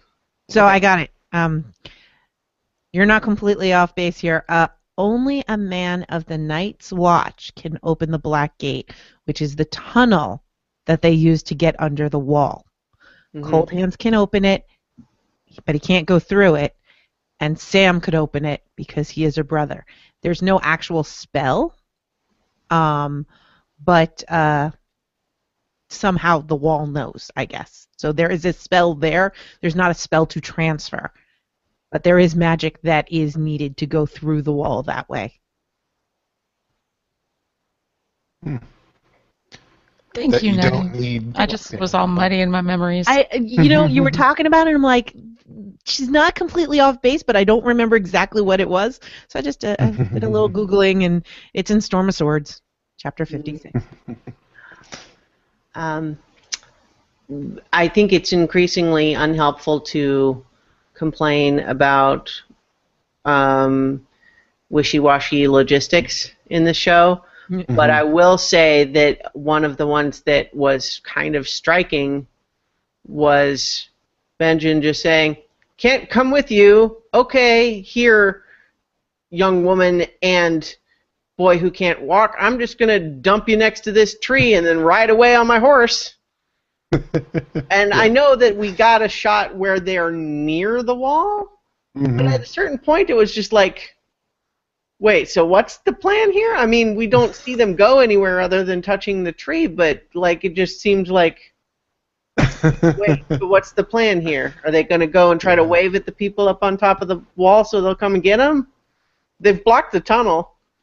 Yeah, I I had that thought as well. No, I um, guess they didn't block it. They um they let the wildlings through it. and They didn't seal it.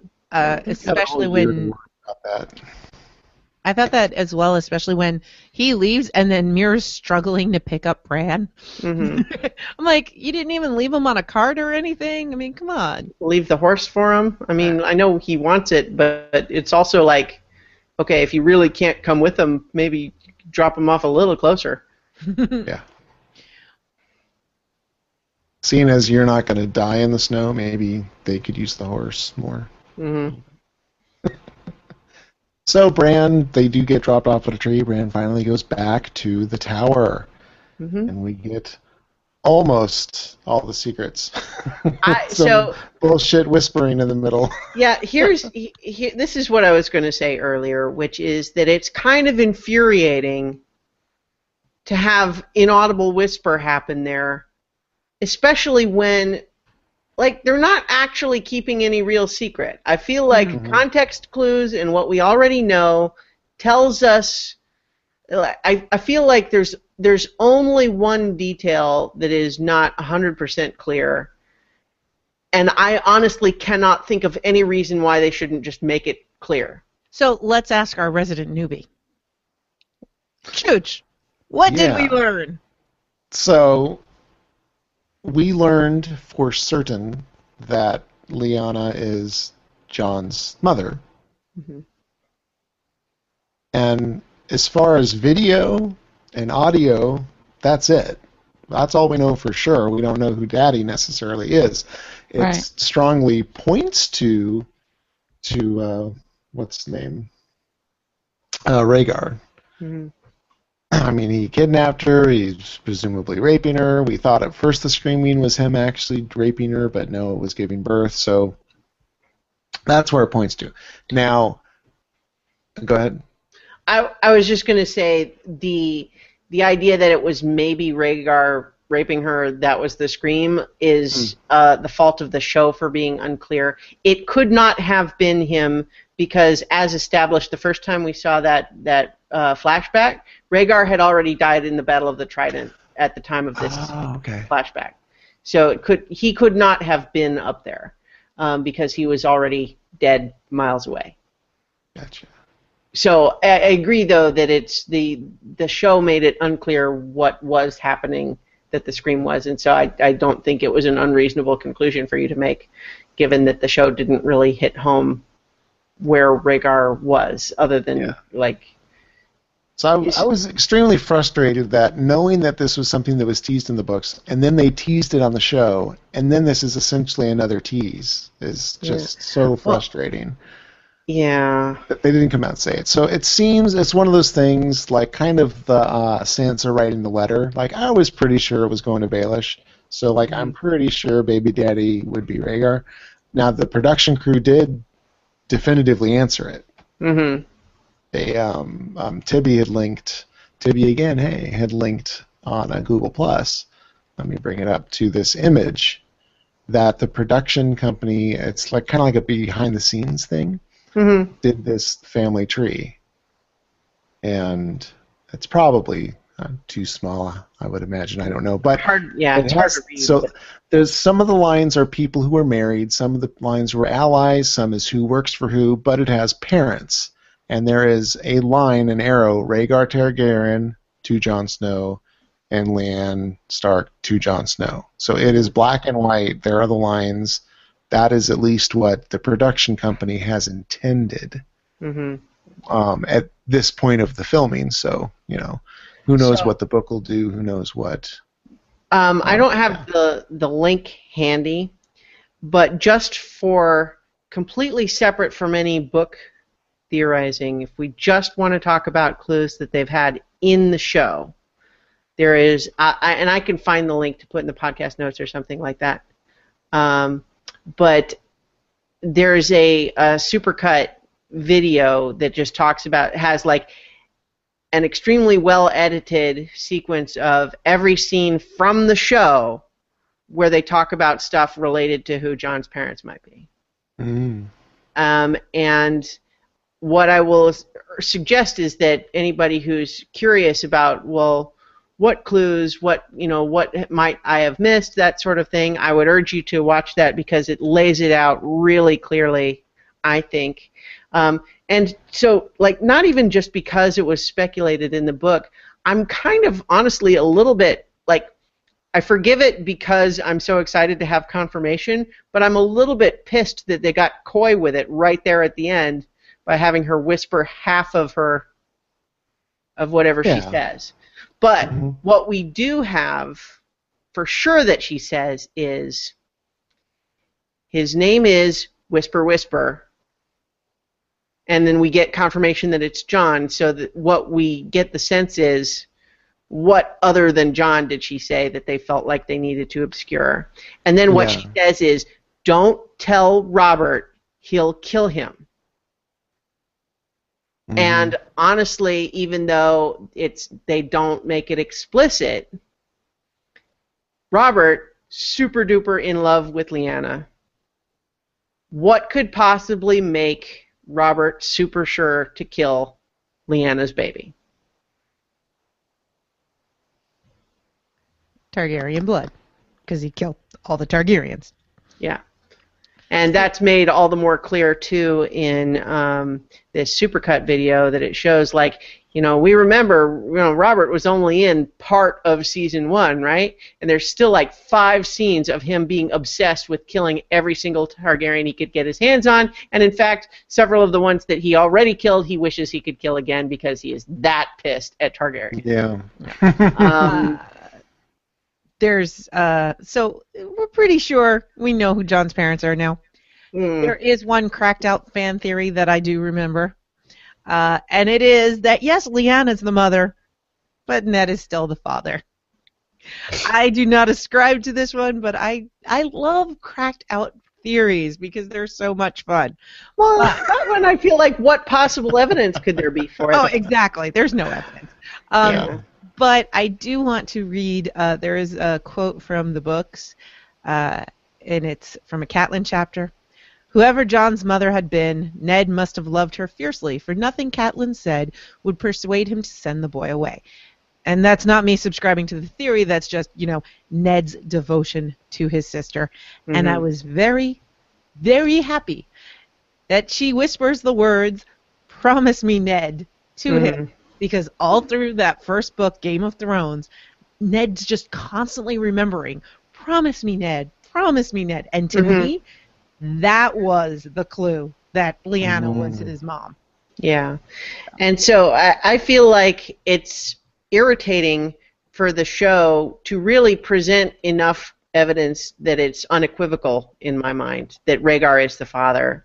But then to kind of play coy with it instead of just saying it is kind of infuriating, honestly. I think Mhm. that's I'm I'm annoyed with the show for that. Um, what I will say though, the one thing that the whisper whisper seems to leave unclear and again this is this is not getting into book stuff it's it's based on things that could have been easy to miss if you're not looking for it in the show but was in the show which is the idea of did he really rape her though Yeah. Mm, right. because we've also got some clues that indicated that maybe this was not so non-consensual and maybe the idea that his name is Jon Whisper Whisper is because he's not a bastard at all. Mm-hmm. He is Jon Targaryen Mm-hmm. Mhm. because they got married in secret. Now, that's speculation. That's not confirmed whether he is a true born Targaryen or whether still a bastard. But it does seem to me unequivocal at this point. Lyanna, Rhaegar plus Lyanna equals Jon. R Mhm. plus L equals J. We Belong- can say it. Yay! so, Is- but wasn't whether, that your, uh, your thought, Viv? Was that they were in love? You are and- actually. Are you going to make me say it? My secondary theory on that. no. What were you asking? Just that that that that the, the secret was that she wasn't being raped, but she they were in love. That Right, right. I don't think that they made that. I think they kept that pretty hidden on the show, and I think that her reaction kind of clears it up. I'm not going to say that I subscribe to this, that I subscribe to this theory, but I have been told of a theory where it's not Rhaegar, it's Aerys. And this is where the conversation goes. Well, I don't know what George will do in the books, but they've hmm. only got three, 13 episodes left. And they're not going to introduce Aerys as coming in and having Lyanna and I, it's just like I'm happy with Rhaegar with that solution. I'm just, even though they didn't say his name exactly, I'm just fine to take that and not even go down the Aerys conversation because I don't know. There's a couple of interesting, Yeah. but otherwise, unnecessarily complicated for the TV show. yes. Yeah, For I 13 hadn't, episodes. I hadn't heard that theory, um, but it's an interesting one. Uh, it- like I said, I, I'm I'm all about all sorts of crackpot theories, um, so it's it's nice to hear a new one. Uh, yeah, yeah. Uh, basically, the only difference that would make, the only practical difference in the modern world for this series, is that Dany's his sister, not his aunt. Mhm. That's it. Well, I mean, I you know I, that's the only practical difference. Yeah, Yeah. but I mean, I think the Grunkle story Jon. the story is different because. it- Yes, yes. The backstory is different. Yeah. I just think moving forward, the only thing that would Yeah. have an impact on Jon's life, Mhm. at all. So, Yeah. and um, I have had people tell me that my show crackpot theory, oh well, maybe he can marry Sansa because now they're not they're not brother and sister. It's still gross, by the way, because they grew up. I'm just saying that, okay? As somebody who has adopted siblings, you grow up thinking someone's your brother. It doesn't matter about blood. It's still gross. Right. I, I have no like way to confirm anything because I don't know any more than anybody else does. But in my opinion, the only possible two characters that could possibly get married at this point that are at all related is Jon and Dany. I I don't know that that's going to happen. I'm not even sure. I think that's what's going to Mm. happen. But I none of these other two rel- relatives maybe getting married thing. None of those theories hold any water for me. They don't make sense to me, except the possibility that Jon and Dany could get married. Like that's the only one that sounds remotely plausible to me. But I don't know. I, I just want Dany to have nothing but paramours. she never gets married. She's like, you know what? Get rid of the Iron Throne. We're gonna get rid of marriage. We're gonna everything's different. Everything. we jump over to Winterfell. Speaking of Jon, and Mhm. Ah, yes. more important to his life now, we have uh, open with Jon and Melisandre chatting, and it seems that her could have been worse. Jon Snow is her you know nothing Jon Snow. could have been worse. At least you had a house. and he was saying, they would all eat up there, and I'd be relegated down there. And Davos walks in and jumps straight in her shit. Here's the stag. Tell him what you did. Mm-hmm Classy for Davos to wait until things were settled instead of disrupting the battle. Um, but also nice to uh, not just let it drop. Yeah. Yeah. Um, and yeah, I mean, and he shows it clear and makes her say exactly, and you know, she comes clean with exactly what they did, exactly why they did it. Mhm. Um, I did grab. I mean, I think it's the show, the the, the line of. Not the season, the line of the entire series is Davos. You burnt a little girl alive. I only do what my lord commands. He commands. commands you to burn children. Your lord is evil. Simple. Yeah, I mean, because you know, to her credit, she Irrelevant for our political times. to yeah. Um, to her credit she kind of owns it right? Like she doesn't try to make excuses exactly. Um, but the problem with her argument is in terms of saying well the lord of light is always right but i might be wrong but it t- kind of gets to the point of like well if you're that wrong then what good are you Yeah.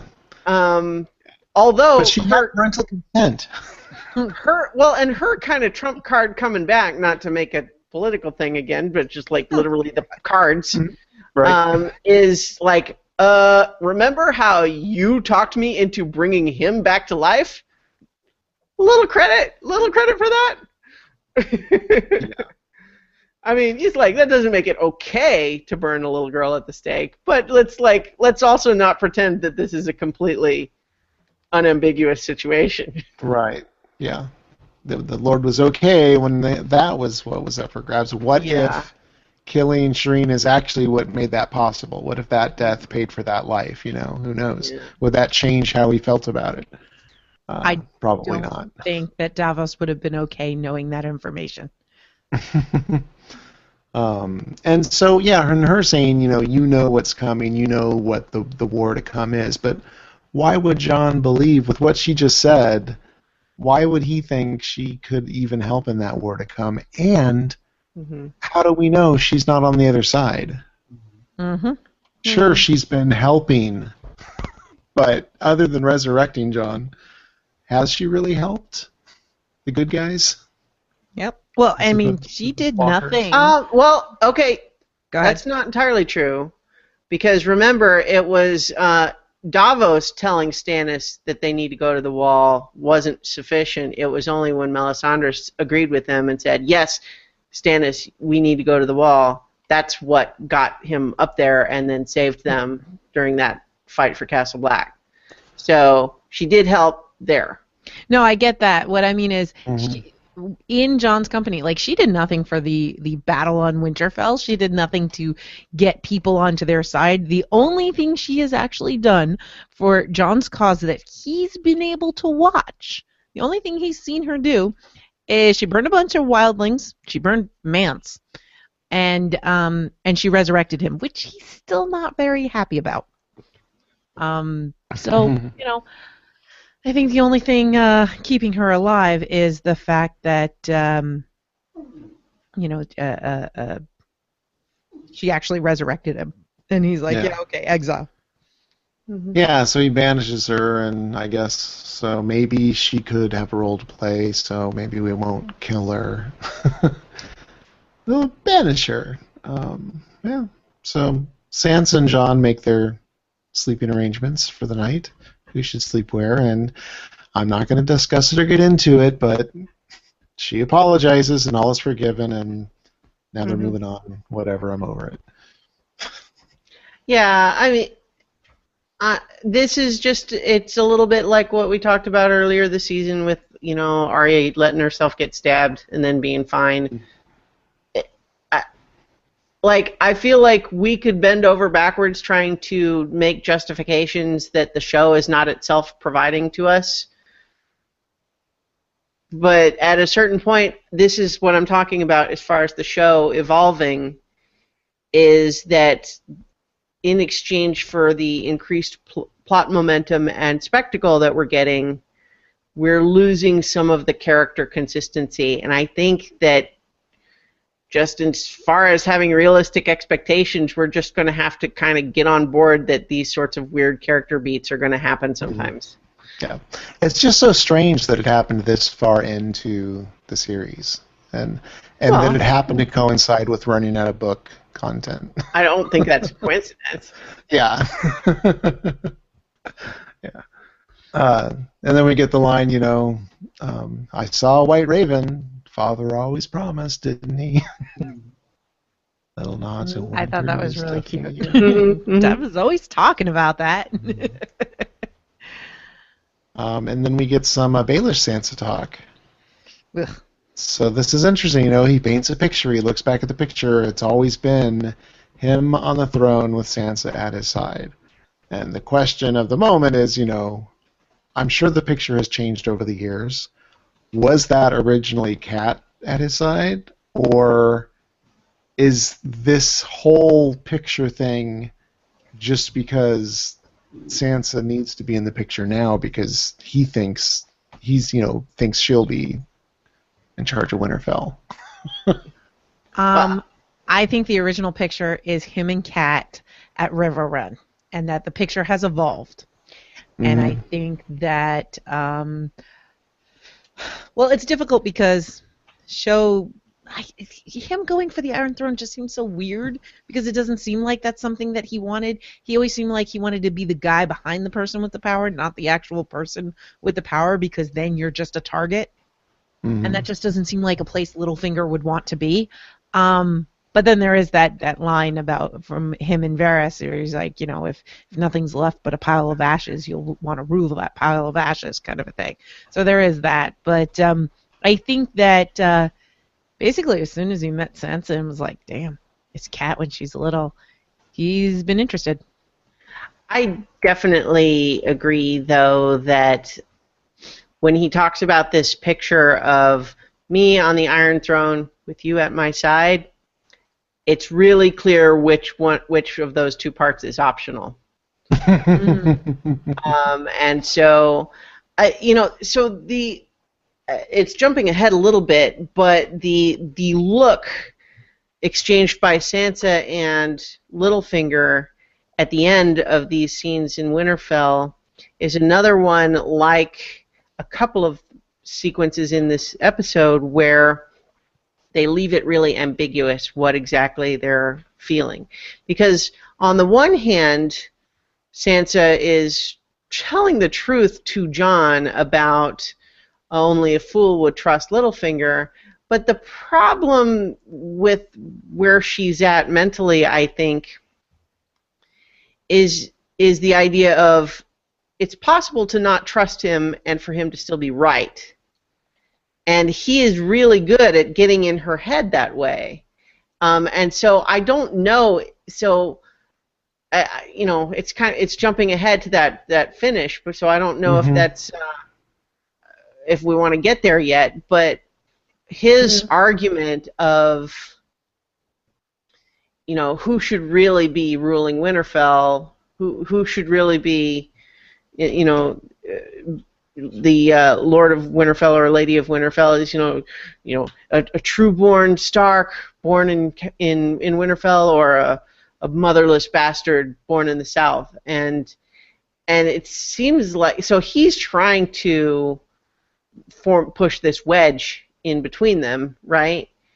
And he was And- before a few Yeah. episodes back, right? When he was saying you need your or that's his army, that's not your army. What are you doing for yourself? kind of Right. So it's not clear to me how much of an effect that's actually having on her because she is definitely skeezed out by him. There's no question about that.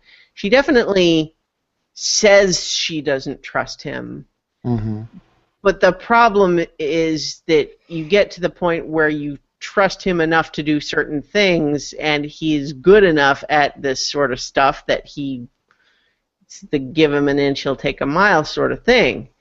Um, and so when everybody there in the Great Hall just immediately decides, okay, we're all about Jon now, and then she gives Littlefinger this look, I'm not sure what to read into that look. Is that a ha ha, Littlefinger, we don't need you after all because now all the northern houses are actually behind us and so you can't do anything, but maybe I'm a little bit worried that you're going to try to do something, whether I Mhm. want you to or not?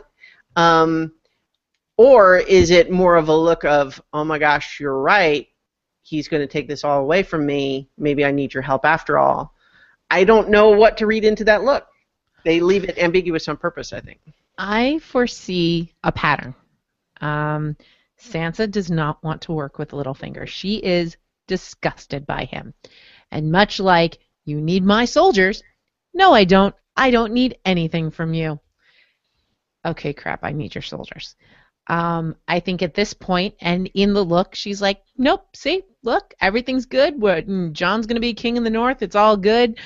Uh, and Littlefinger's thinking, see, I told you. And she's not quite there, but I think at some point she's going to be like, crap, you're right. Jon's pushing me out.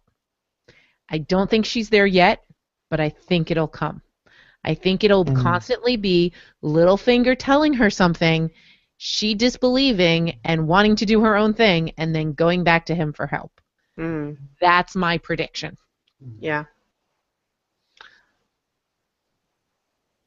That seems. I can't really see why Jon would push her out, especially, you know, he's unless he's really upset about her not mentioning Littlefinger because I don't know if he's fronting, but I don't think that's Well, real. This show is no longer a show where the character motivations are that complicated. I yeah, think- that makes sense. Yeah. I think all it'll happen for him to piss her off is if he tries to marry her off without letting her do it. Mhm. Oh That's yeah. all that it would take. You know, if he just says, "Oh yeah, Sansa, you're gonna marry this dude uh, because we've made an alliance," she's gonna be like, "Excuse me? Uh-uh. Yeah. Nobody's marrying me off again. That's not Yeah. happening." And I could I could see that happening, and Jon not quite getting why that would bother her. Right. Mhm. And their looks, she definitely looked to me smug. I didn't quite get with Littlefinger. He was kind of stonewalling. And then she looked really concerned, like the look he gave back kind of scared her. The but I couldn't tell what.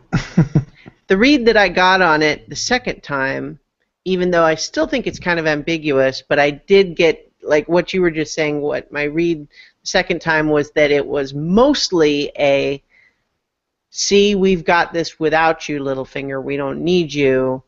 But then, as things you know escalate and everyone's king in the north, king in the north, um, Mhm. Littlefinger has kind of a look like gonna need to do something about this, and Sansa going, uh oh, what's that gonna be? I totally agree with you, Christiana.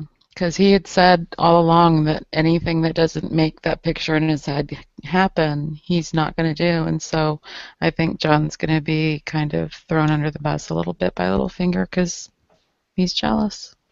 Well, not to mm-hmm. mention the fact that there's S- Cersei is doing all sorts of stuff down there in King's Landing, and so if he's looking to use chaos as a ladder, he probably heading south is really where that's going to be at right now. I think Oh yeah. the problem is he's kind of ladder.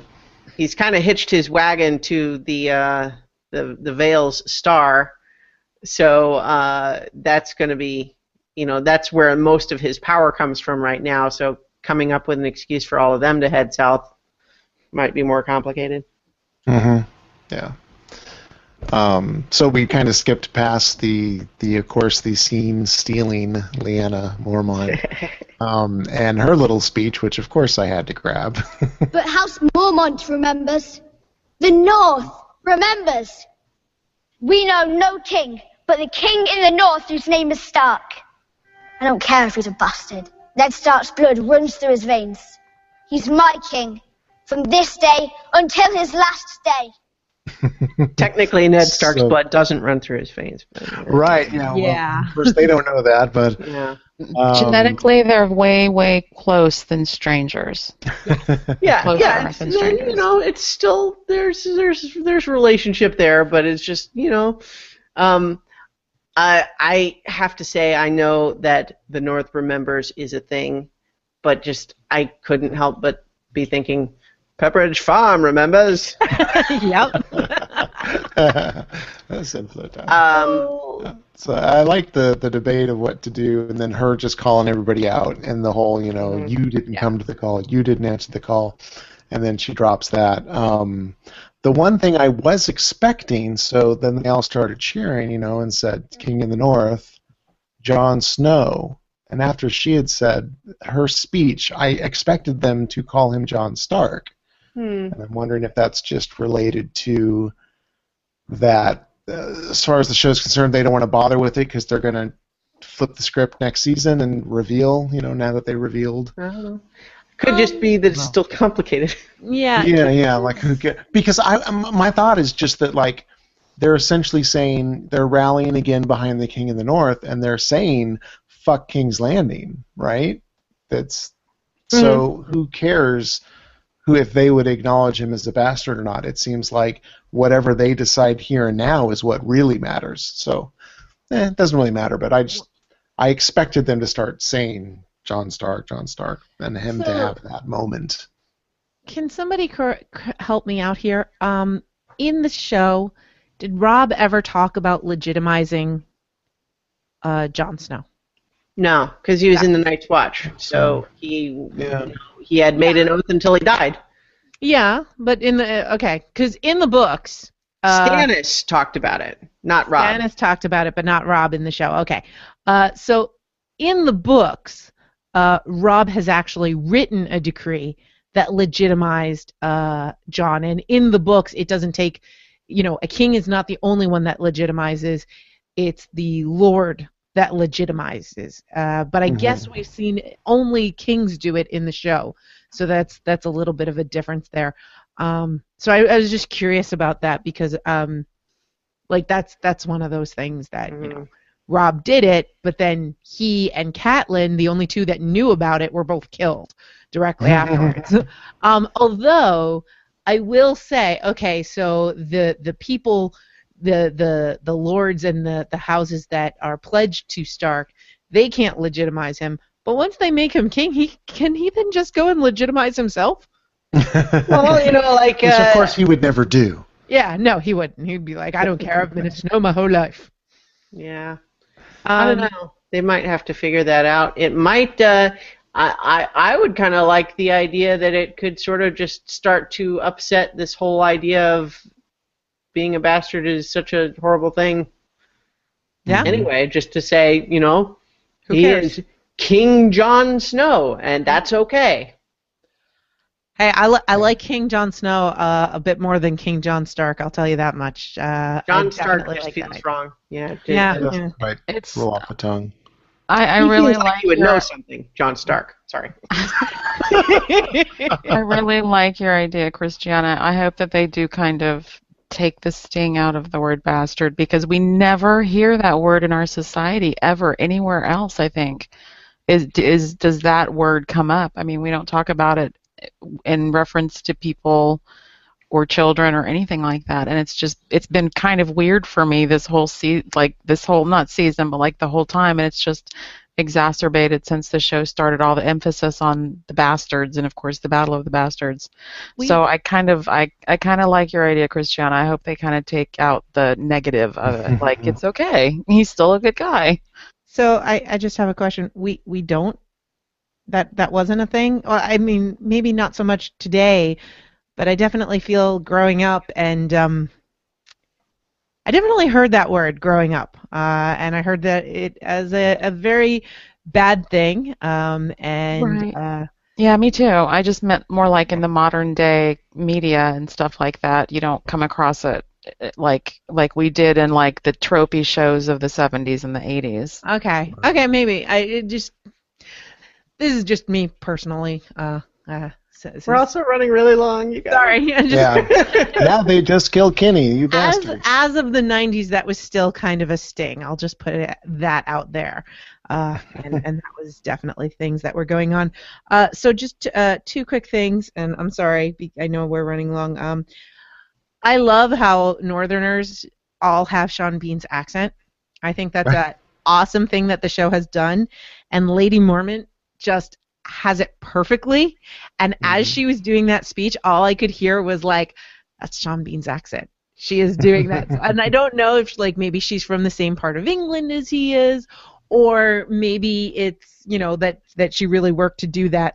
Um, and uh, when when they talked about you know the North remembers, uh, Allie had actually tagged us on Facebook and talking about you know what if the North remembers is because of Bran somewhere you know like that that the North remembers because all of the three-eyed ravens have been Starks, and there must always be a Stark in Winterfell is something that got changed from there must always be a Stark in the North because it's always a mm. Stark that's the three-eyed raven and things like that. So it's just little theory feeds and seeds and stuff. Yeah. Yeah. So. Um, and uh, Mike in the Q and A says technically Jon is still a half Stark. So how does that play out? So yeah, he's a, a Targaryen and a Stark. Um, and obviously Bran would have to reveal that to the public for anyone to know. Um, The one, And uh, the one ahead. thing that is uh, additional, additionally complicated that they have not really settled, and my prediction, honestly, is that they're just going to bypass it entirely, kind of like they did with Sansa. Is like, does everybody know that he died and got brought back to life? hmm Because Right. they either know that, or Yeah. he's an oathbreaker from the Night's Watch. agreed. Right. Yeah. So Just don't talk about that, do they? no. Hmm. Hmm.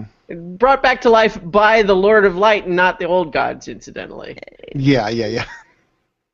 So my prediction, they're going to all ignore that, and it's not going to be brought up. Yep. Yeah. Yeah. We just don't need to bother with that. All right, to, to head over and let's head over to Dorne. Pretty, pretty quick scene, little scene. Um, Dorne, Olenna, Ellaria, and the Sand Snakes. Uh, with Olenna just shutting them all down really fast. Just one, two, three was great. let let the adults talk. Um, Ellaria brings uh, Varys to the table, does a little intro, and say, "Hey, let's all work together." So, yeah, it was a pretty pretty cool little scene, I thought. Happy to see Dorne back in the mix, although I don't Yeah. know what. I guess. Well, okay. I, I was gonna say in the notes I had started right. What do they really have to offer? And then Varys came out. Oh, yeah. Okay. So it's really they're offering the hookup because, Mhm. as far as I can tell as a viewer, Dorne is like 12 people. So Yeah. Well, remember I showed you on the map that where Dany's coming from, it's Mhm. actually the kind of closest place for them to land in Westeros, especially with it being more distant and less observed from um, King's Landing and such. So it's actually a pretty good entry point for them, if that's where they're heading. I uh, I I I love that whole scene. I did not expect us to go back to Dorne at all. I thought we were done. I thought it was nuked from orbit. I just I didn't get it. Um, I love where Olenna's going to be going because right now she's got nothing. Her son's gone. Her grandkids are gone. Everything's gone. What's the point? There's nothing for her to gain anymore. Now it's Mhm. just I'm gonna kill that girl. I'm gonna kill that woman Yeah. that destroyed my family, and she is going to be toast. Also of note, um, uh, given that, something that the show doesn't make explicitly clear, but I think we can gather from context clues, is that there's actually a fair amount of time passing between some of the scenes in the Yeah. second half of this episode. Um, and so one of the things that Ellaria says um, is King's Land, or I don't remember if she says she or King's Landing or what, but um, has declared war on House Tyrell and declared war on Dorne. And so that to me suggests you just House Tyrell you could you could sort of say blowing everybody up was an act of war.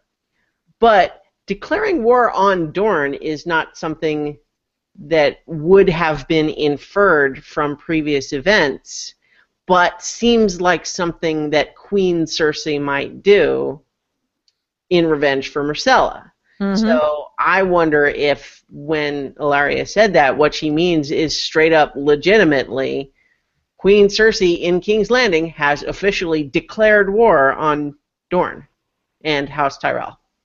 I just, I guess I just assumed the moment that that the girl had died, they de facto declared war or would have declared war. But they never brought it up. It's possible, True. but they never talked about it. well, but I just assumed plot-wise we were just going to forget Dorne ever existed, so I just wrote, written the whole thing off. Yeah, I the way, what I had been saying is that Dorne fell into the sea, never to be heard of or talked about again. Yep. Um, one, uh, there was a couple of Q and A's that we, we missed from earlier sections. Um, Josh Meyer was saying, uh, "I'm pleased how they continue to let the actress explore the uncertainty that Melisandre feels these days regarding her faith. I like the devoted but faith-shaken version of her much more than the blind faith version we've had for years." Um, I agree, and I'm also excited now um, that my prediction is that she ends up hooking up with the Brotherhood without Brotherhood without banners, and then that will eventually lead to connection with Arya. So I'm definitely excited to see how that plays down. I definitely agree with Josh, and I definitely agree with Christiana on all those points. I'm very excited as well. Sorry, that sounded so somber. Uh, mopey Melisandre kind of bores me, but Yeah. I get it. I, I like Melisandre knocked down a peg, um, and I know that's it's mostly because she killed uh, Maester Curwin, but I know I'm still remember holding a grudge about that too. When Jon was talking about that feast, and I was thinking about, well, lots of lots of things have happened around her though. Yeah. But Chooch, I mean, it's as soon as Melisandre flashes a boob, you're going to totally forgive her again. Oh, of course, yeah. You still have that 400 year old crone image in your mind to dispel. Can't wait to see it again. Yeah. Um, the one other uh, Josh Meyer comment that we hadn't covered before was just saying, as a non-book reader who fastidiously avoids forums where R plus L equals J has been discussed, I came up with this same fan theory independently after the first episode where Bran visited the past. It totally makes sense. It sure does. I mean, it's, I think people can be forgiven for not necessarily picking up on all the clues, but seriously, I, I gave the um, the link to that YouTube video that I mentioned. Um, Yeah. I put it in the in the chat here, so um, hopefully you guys can uh, see it at the podcast notes. But you watch that and you see all the those scenes put back to back, and it feels super obvious in hindsight because they really laid it on thick in a couple of places, but because it was spread out over five seasons, Yeah. yeah. I Um, had that similar um, situation where I was the dummy that read all the books so many times, and I never caught on about Loras and Renly. hmm. And then I went back and read one of the books again, and I was like, I, because I was like, okay, I'm going to highlight every mention, and I, I think I'd gotten halfway through the book, and I was like, okay, I'm an idiot. I just missed this obvious. Everybody in the world caught it, and I just because it wasn't said explicitly, they were banging. but you're not the only up on one. it, so yeah. yeah, I, I didn't one. get it either until Yeah. someone mentioned it. Yeah. Ah, I um Good for I you, remember Josh. talking about it with with Tech and uh I was like, "Oh, and Renly and blah blah blah." And he goes, "Wait. What?" I was like, "Oh yeah, yeah, Renly and Loras, they're totally a couple." He's like, wait, Renly's gay. I'm like, hello, he has the rainbow guard, you know. And then, you know, when you go with that in mind, you can see it. But there have been so many people that didn't get it. It's one of the reasons why George said, can you kind of make it obvious? I still also think that uh, Brynden the Blackfish is gay too, but there's been nothing to confirm that. So Yeah, that's that's another one that's just speculation as to why he wouldn't have wanted to get married. Yeah. Hmm. Let's head over to Meereen with uh, the big Daario Dany breakup. Woo-hoo! They have the heart to heart. Well, but you know what this Don't means, bet, right? chump. You know what this means? This means that Cal can go back to Orphan Black. I said the same thing. I said, first of all, poor Cal, because this is totally familiar territory for him. Just And in time for the last open. season. Yep. See, he's he's come quite a ways from you know. Uh, I'm the most honest person you'll ever meet. I do exactly what I want, and that's it. And he's really came a long way. You know, let me come with you, and like you know, I'm not a proud man. It'll be all right. I do like her mentioning uh, renaming the Slaver's Bay to the Bay of Dragons. yes. One Nice of my touch. favorite So much. moments. That was Mhm. so wonderful. Amazing. we can't Right. call it Slaver's Bay anymore. Mhm. It'll Done. Dragon's Bay. I love it. She just renamed it. Bam. Done.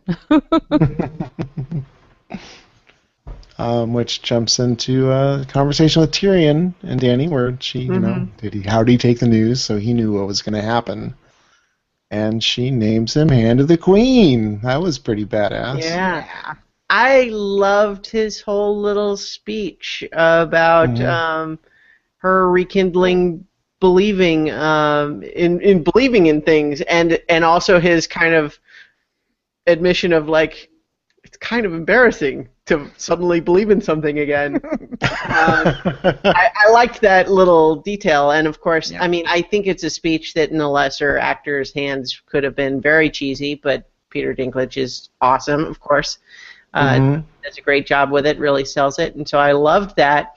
Um, I read one commentary that was sort of trying to nitpick that he's really only had like three conversations with her, which I think is a little unfair because that you know maybe there's not been that many scenes together necessarily in the Yeah. show.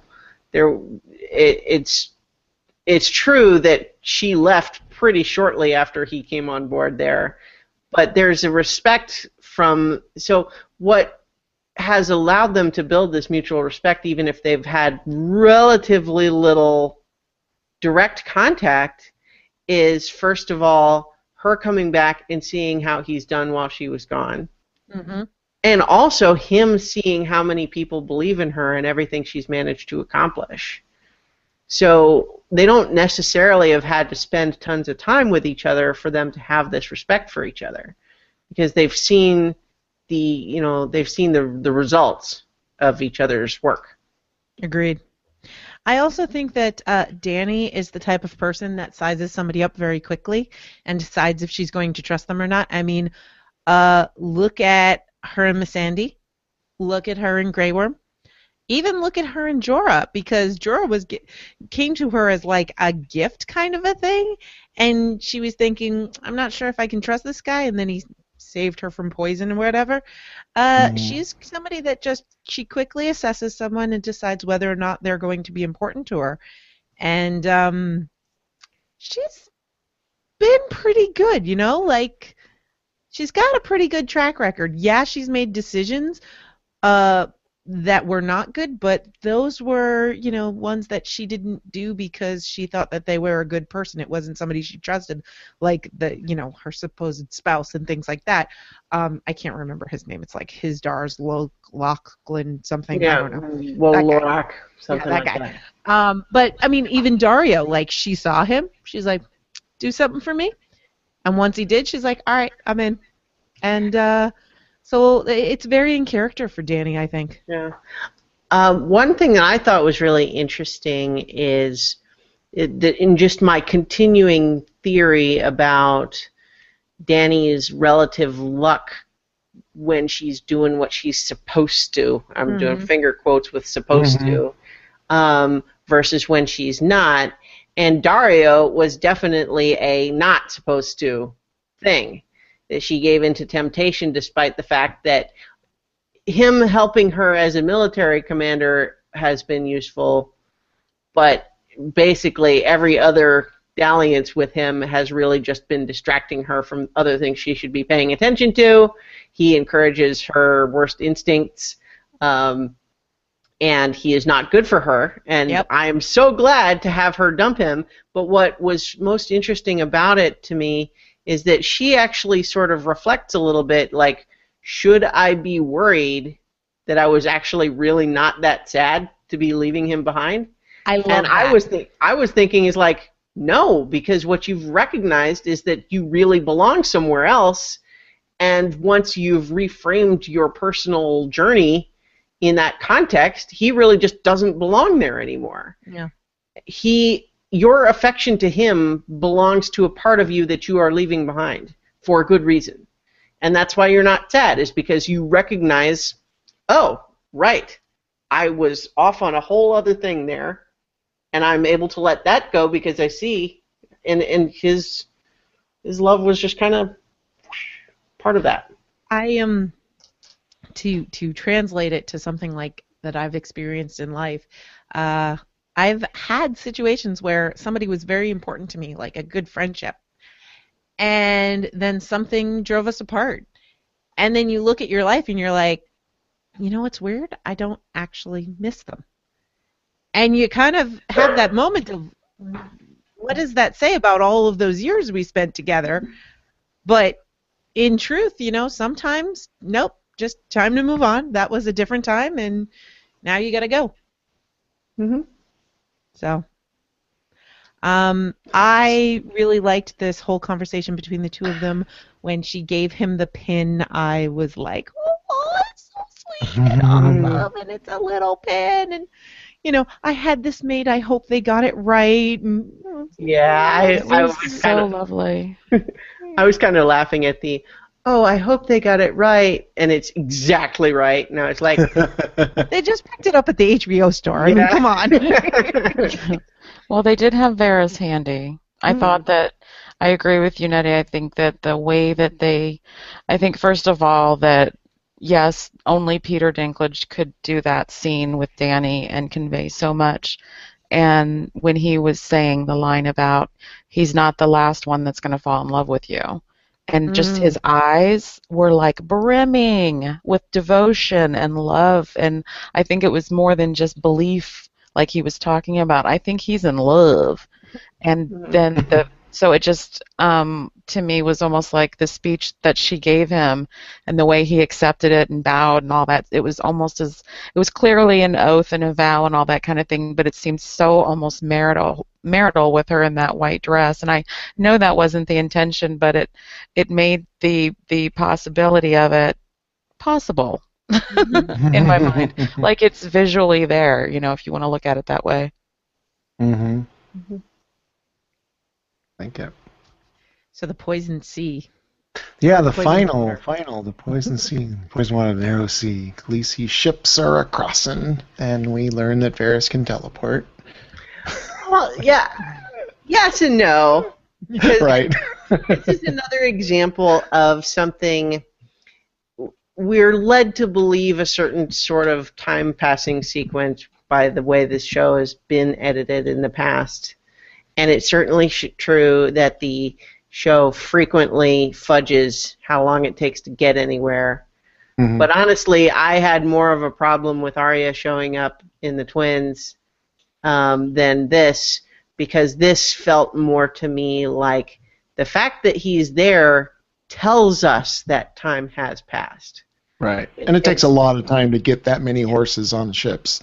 Yeah. To get the food required to cross an ocean Mhm. or a sea. You know. So uh, Tibby actually had that in her uh, comment as well, and it was, "Does anyone wonder?"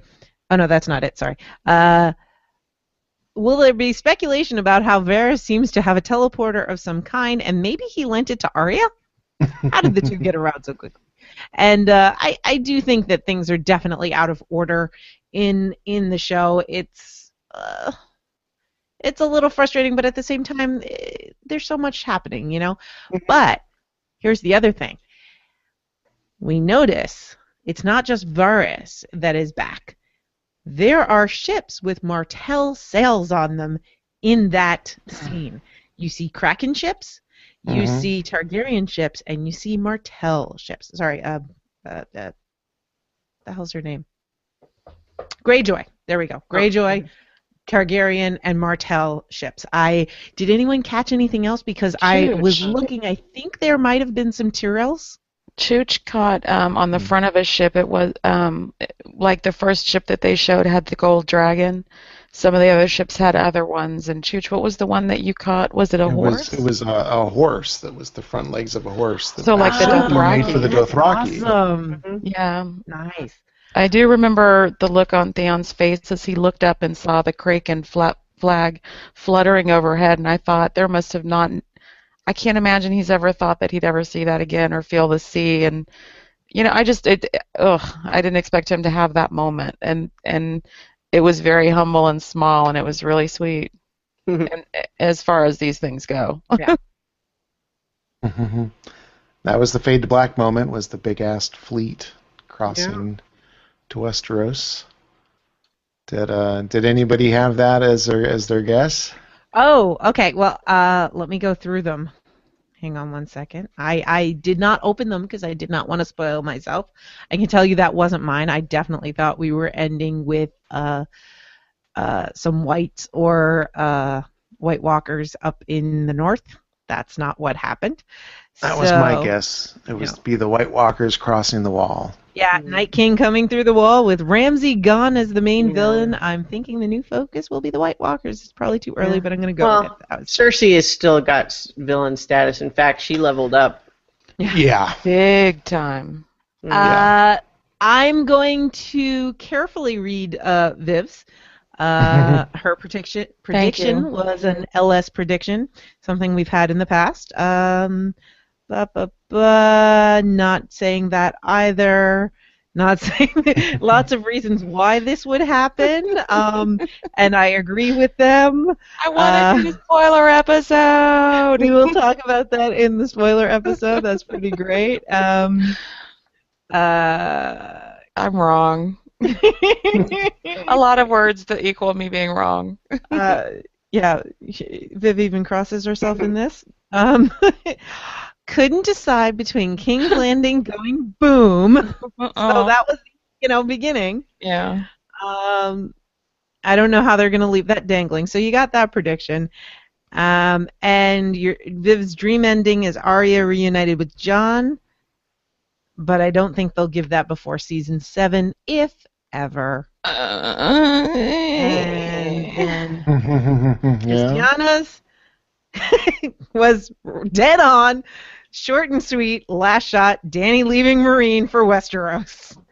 Two seasons in a row, by the way. I called it last time with Jon too. Um, although I, I almost actually uh, had one that was very similar to uh, Chooch's, um, related to like the Wall and the White Walkers and everything. But I think I'm at this point, having now seen this finale, I think that is the season seven finale. Yeah. Um, is I, I I bet you the wall comes down. Like remember there was supposed to be some magic horn that could do that. Horn. Yes, yes. Mm. I was trying not to talk about that today. but Well, yeah. that's, that's in the show. So maybe it's Yeah, something you're right, it is. Sam will come across at the Citadel, right, in his research. Fingers crossed.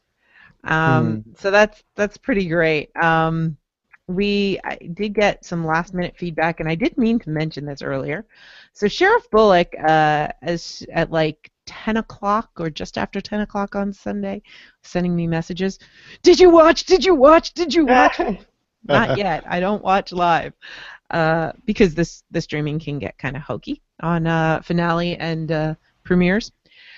And so then I he was so insistent. I was like, all right, let me stay up and watch this. And uh, these were his sentiments even on Sunday. Uh, my feedback for Game of Thrones is this: I'm in mourning. My beloved Margaery has been cruelly taken from me. My heart aches. You will find me crying in a corner, completely, utterly devastated. And that's pretty much what he was saying to me after I watched it. He just he, he, he could not take uh, losing Margaery.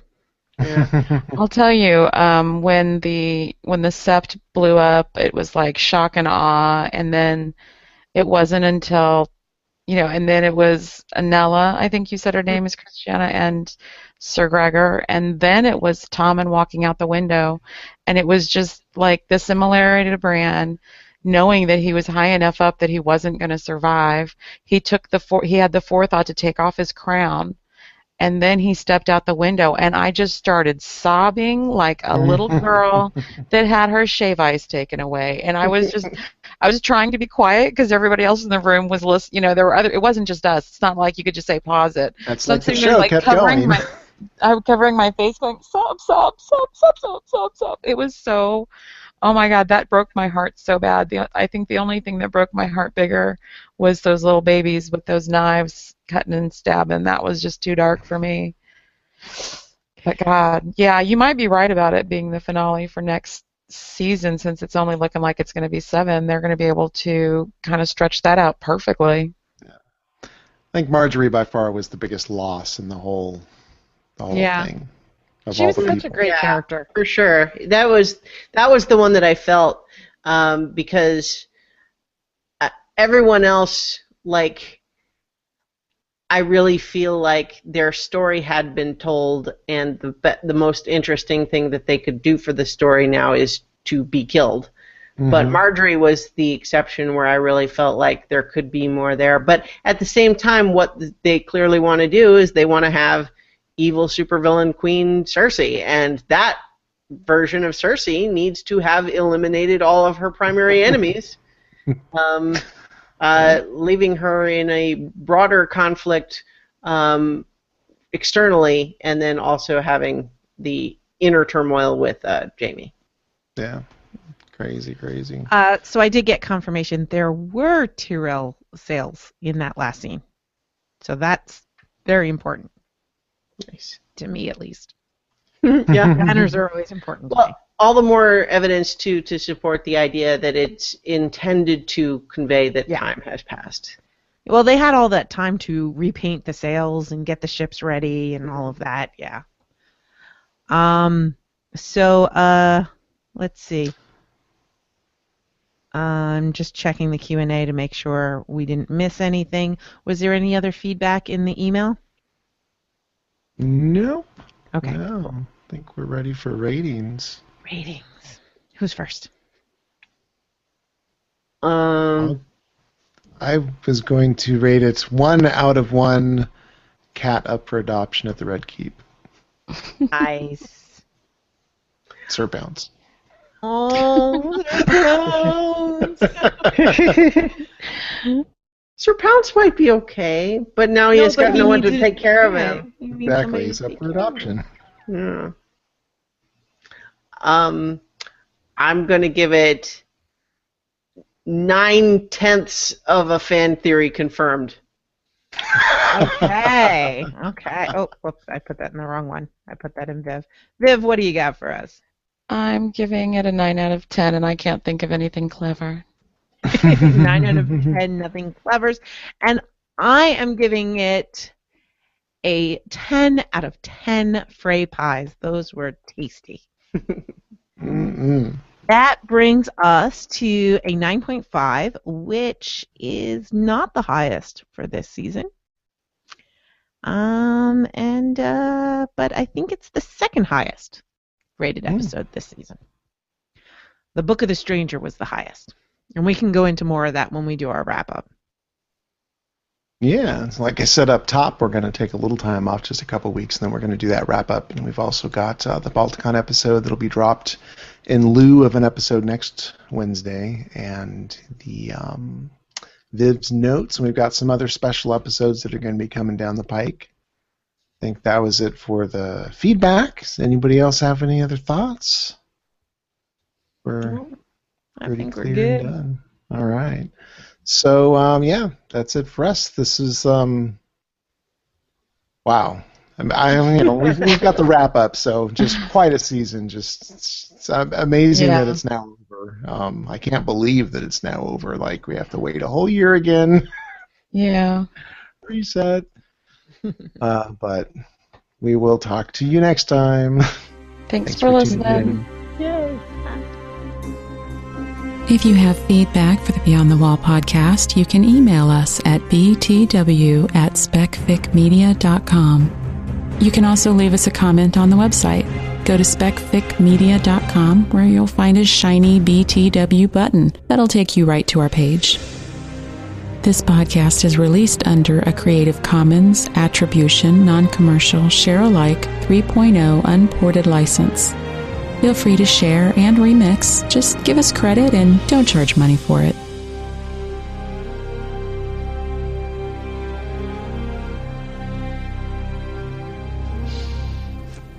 Even confessing feels good under the right circumstances.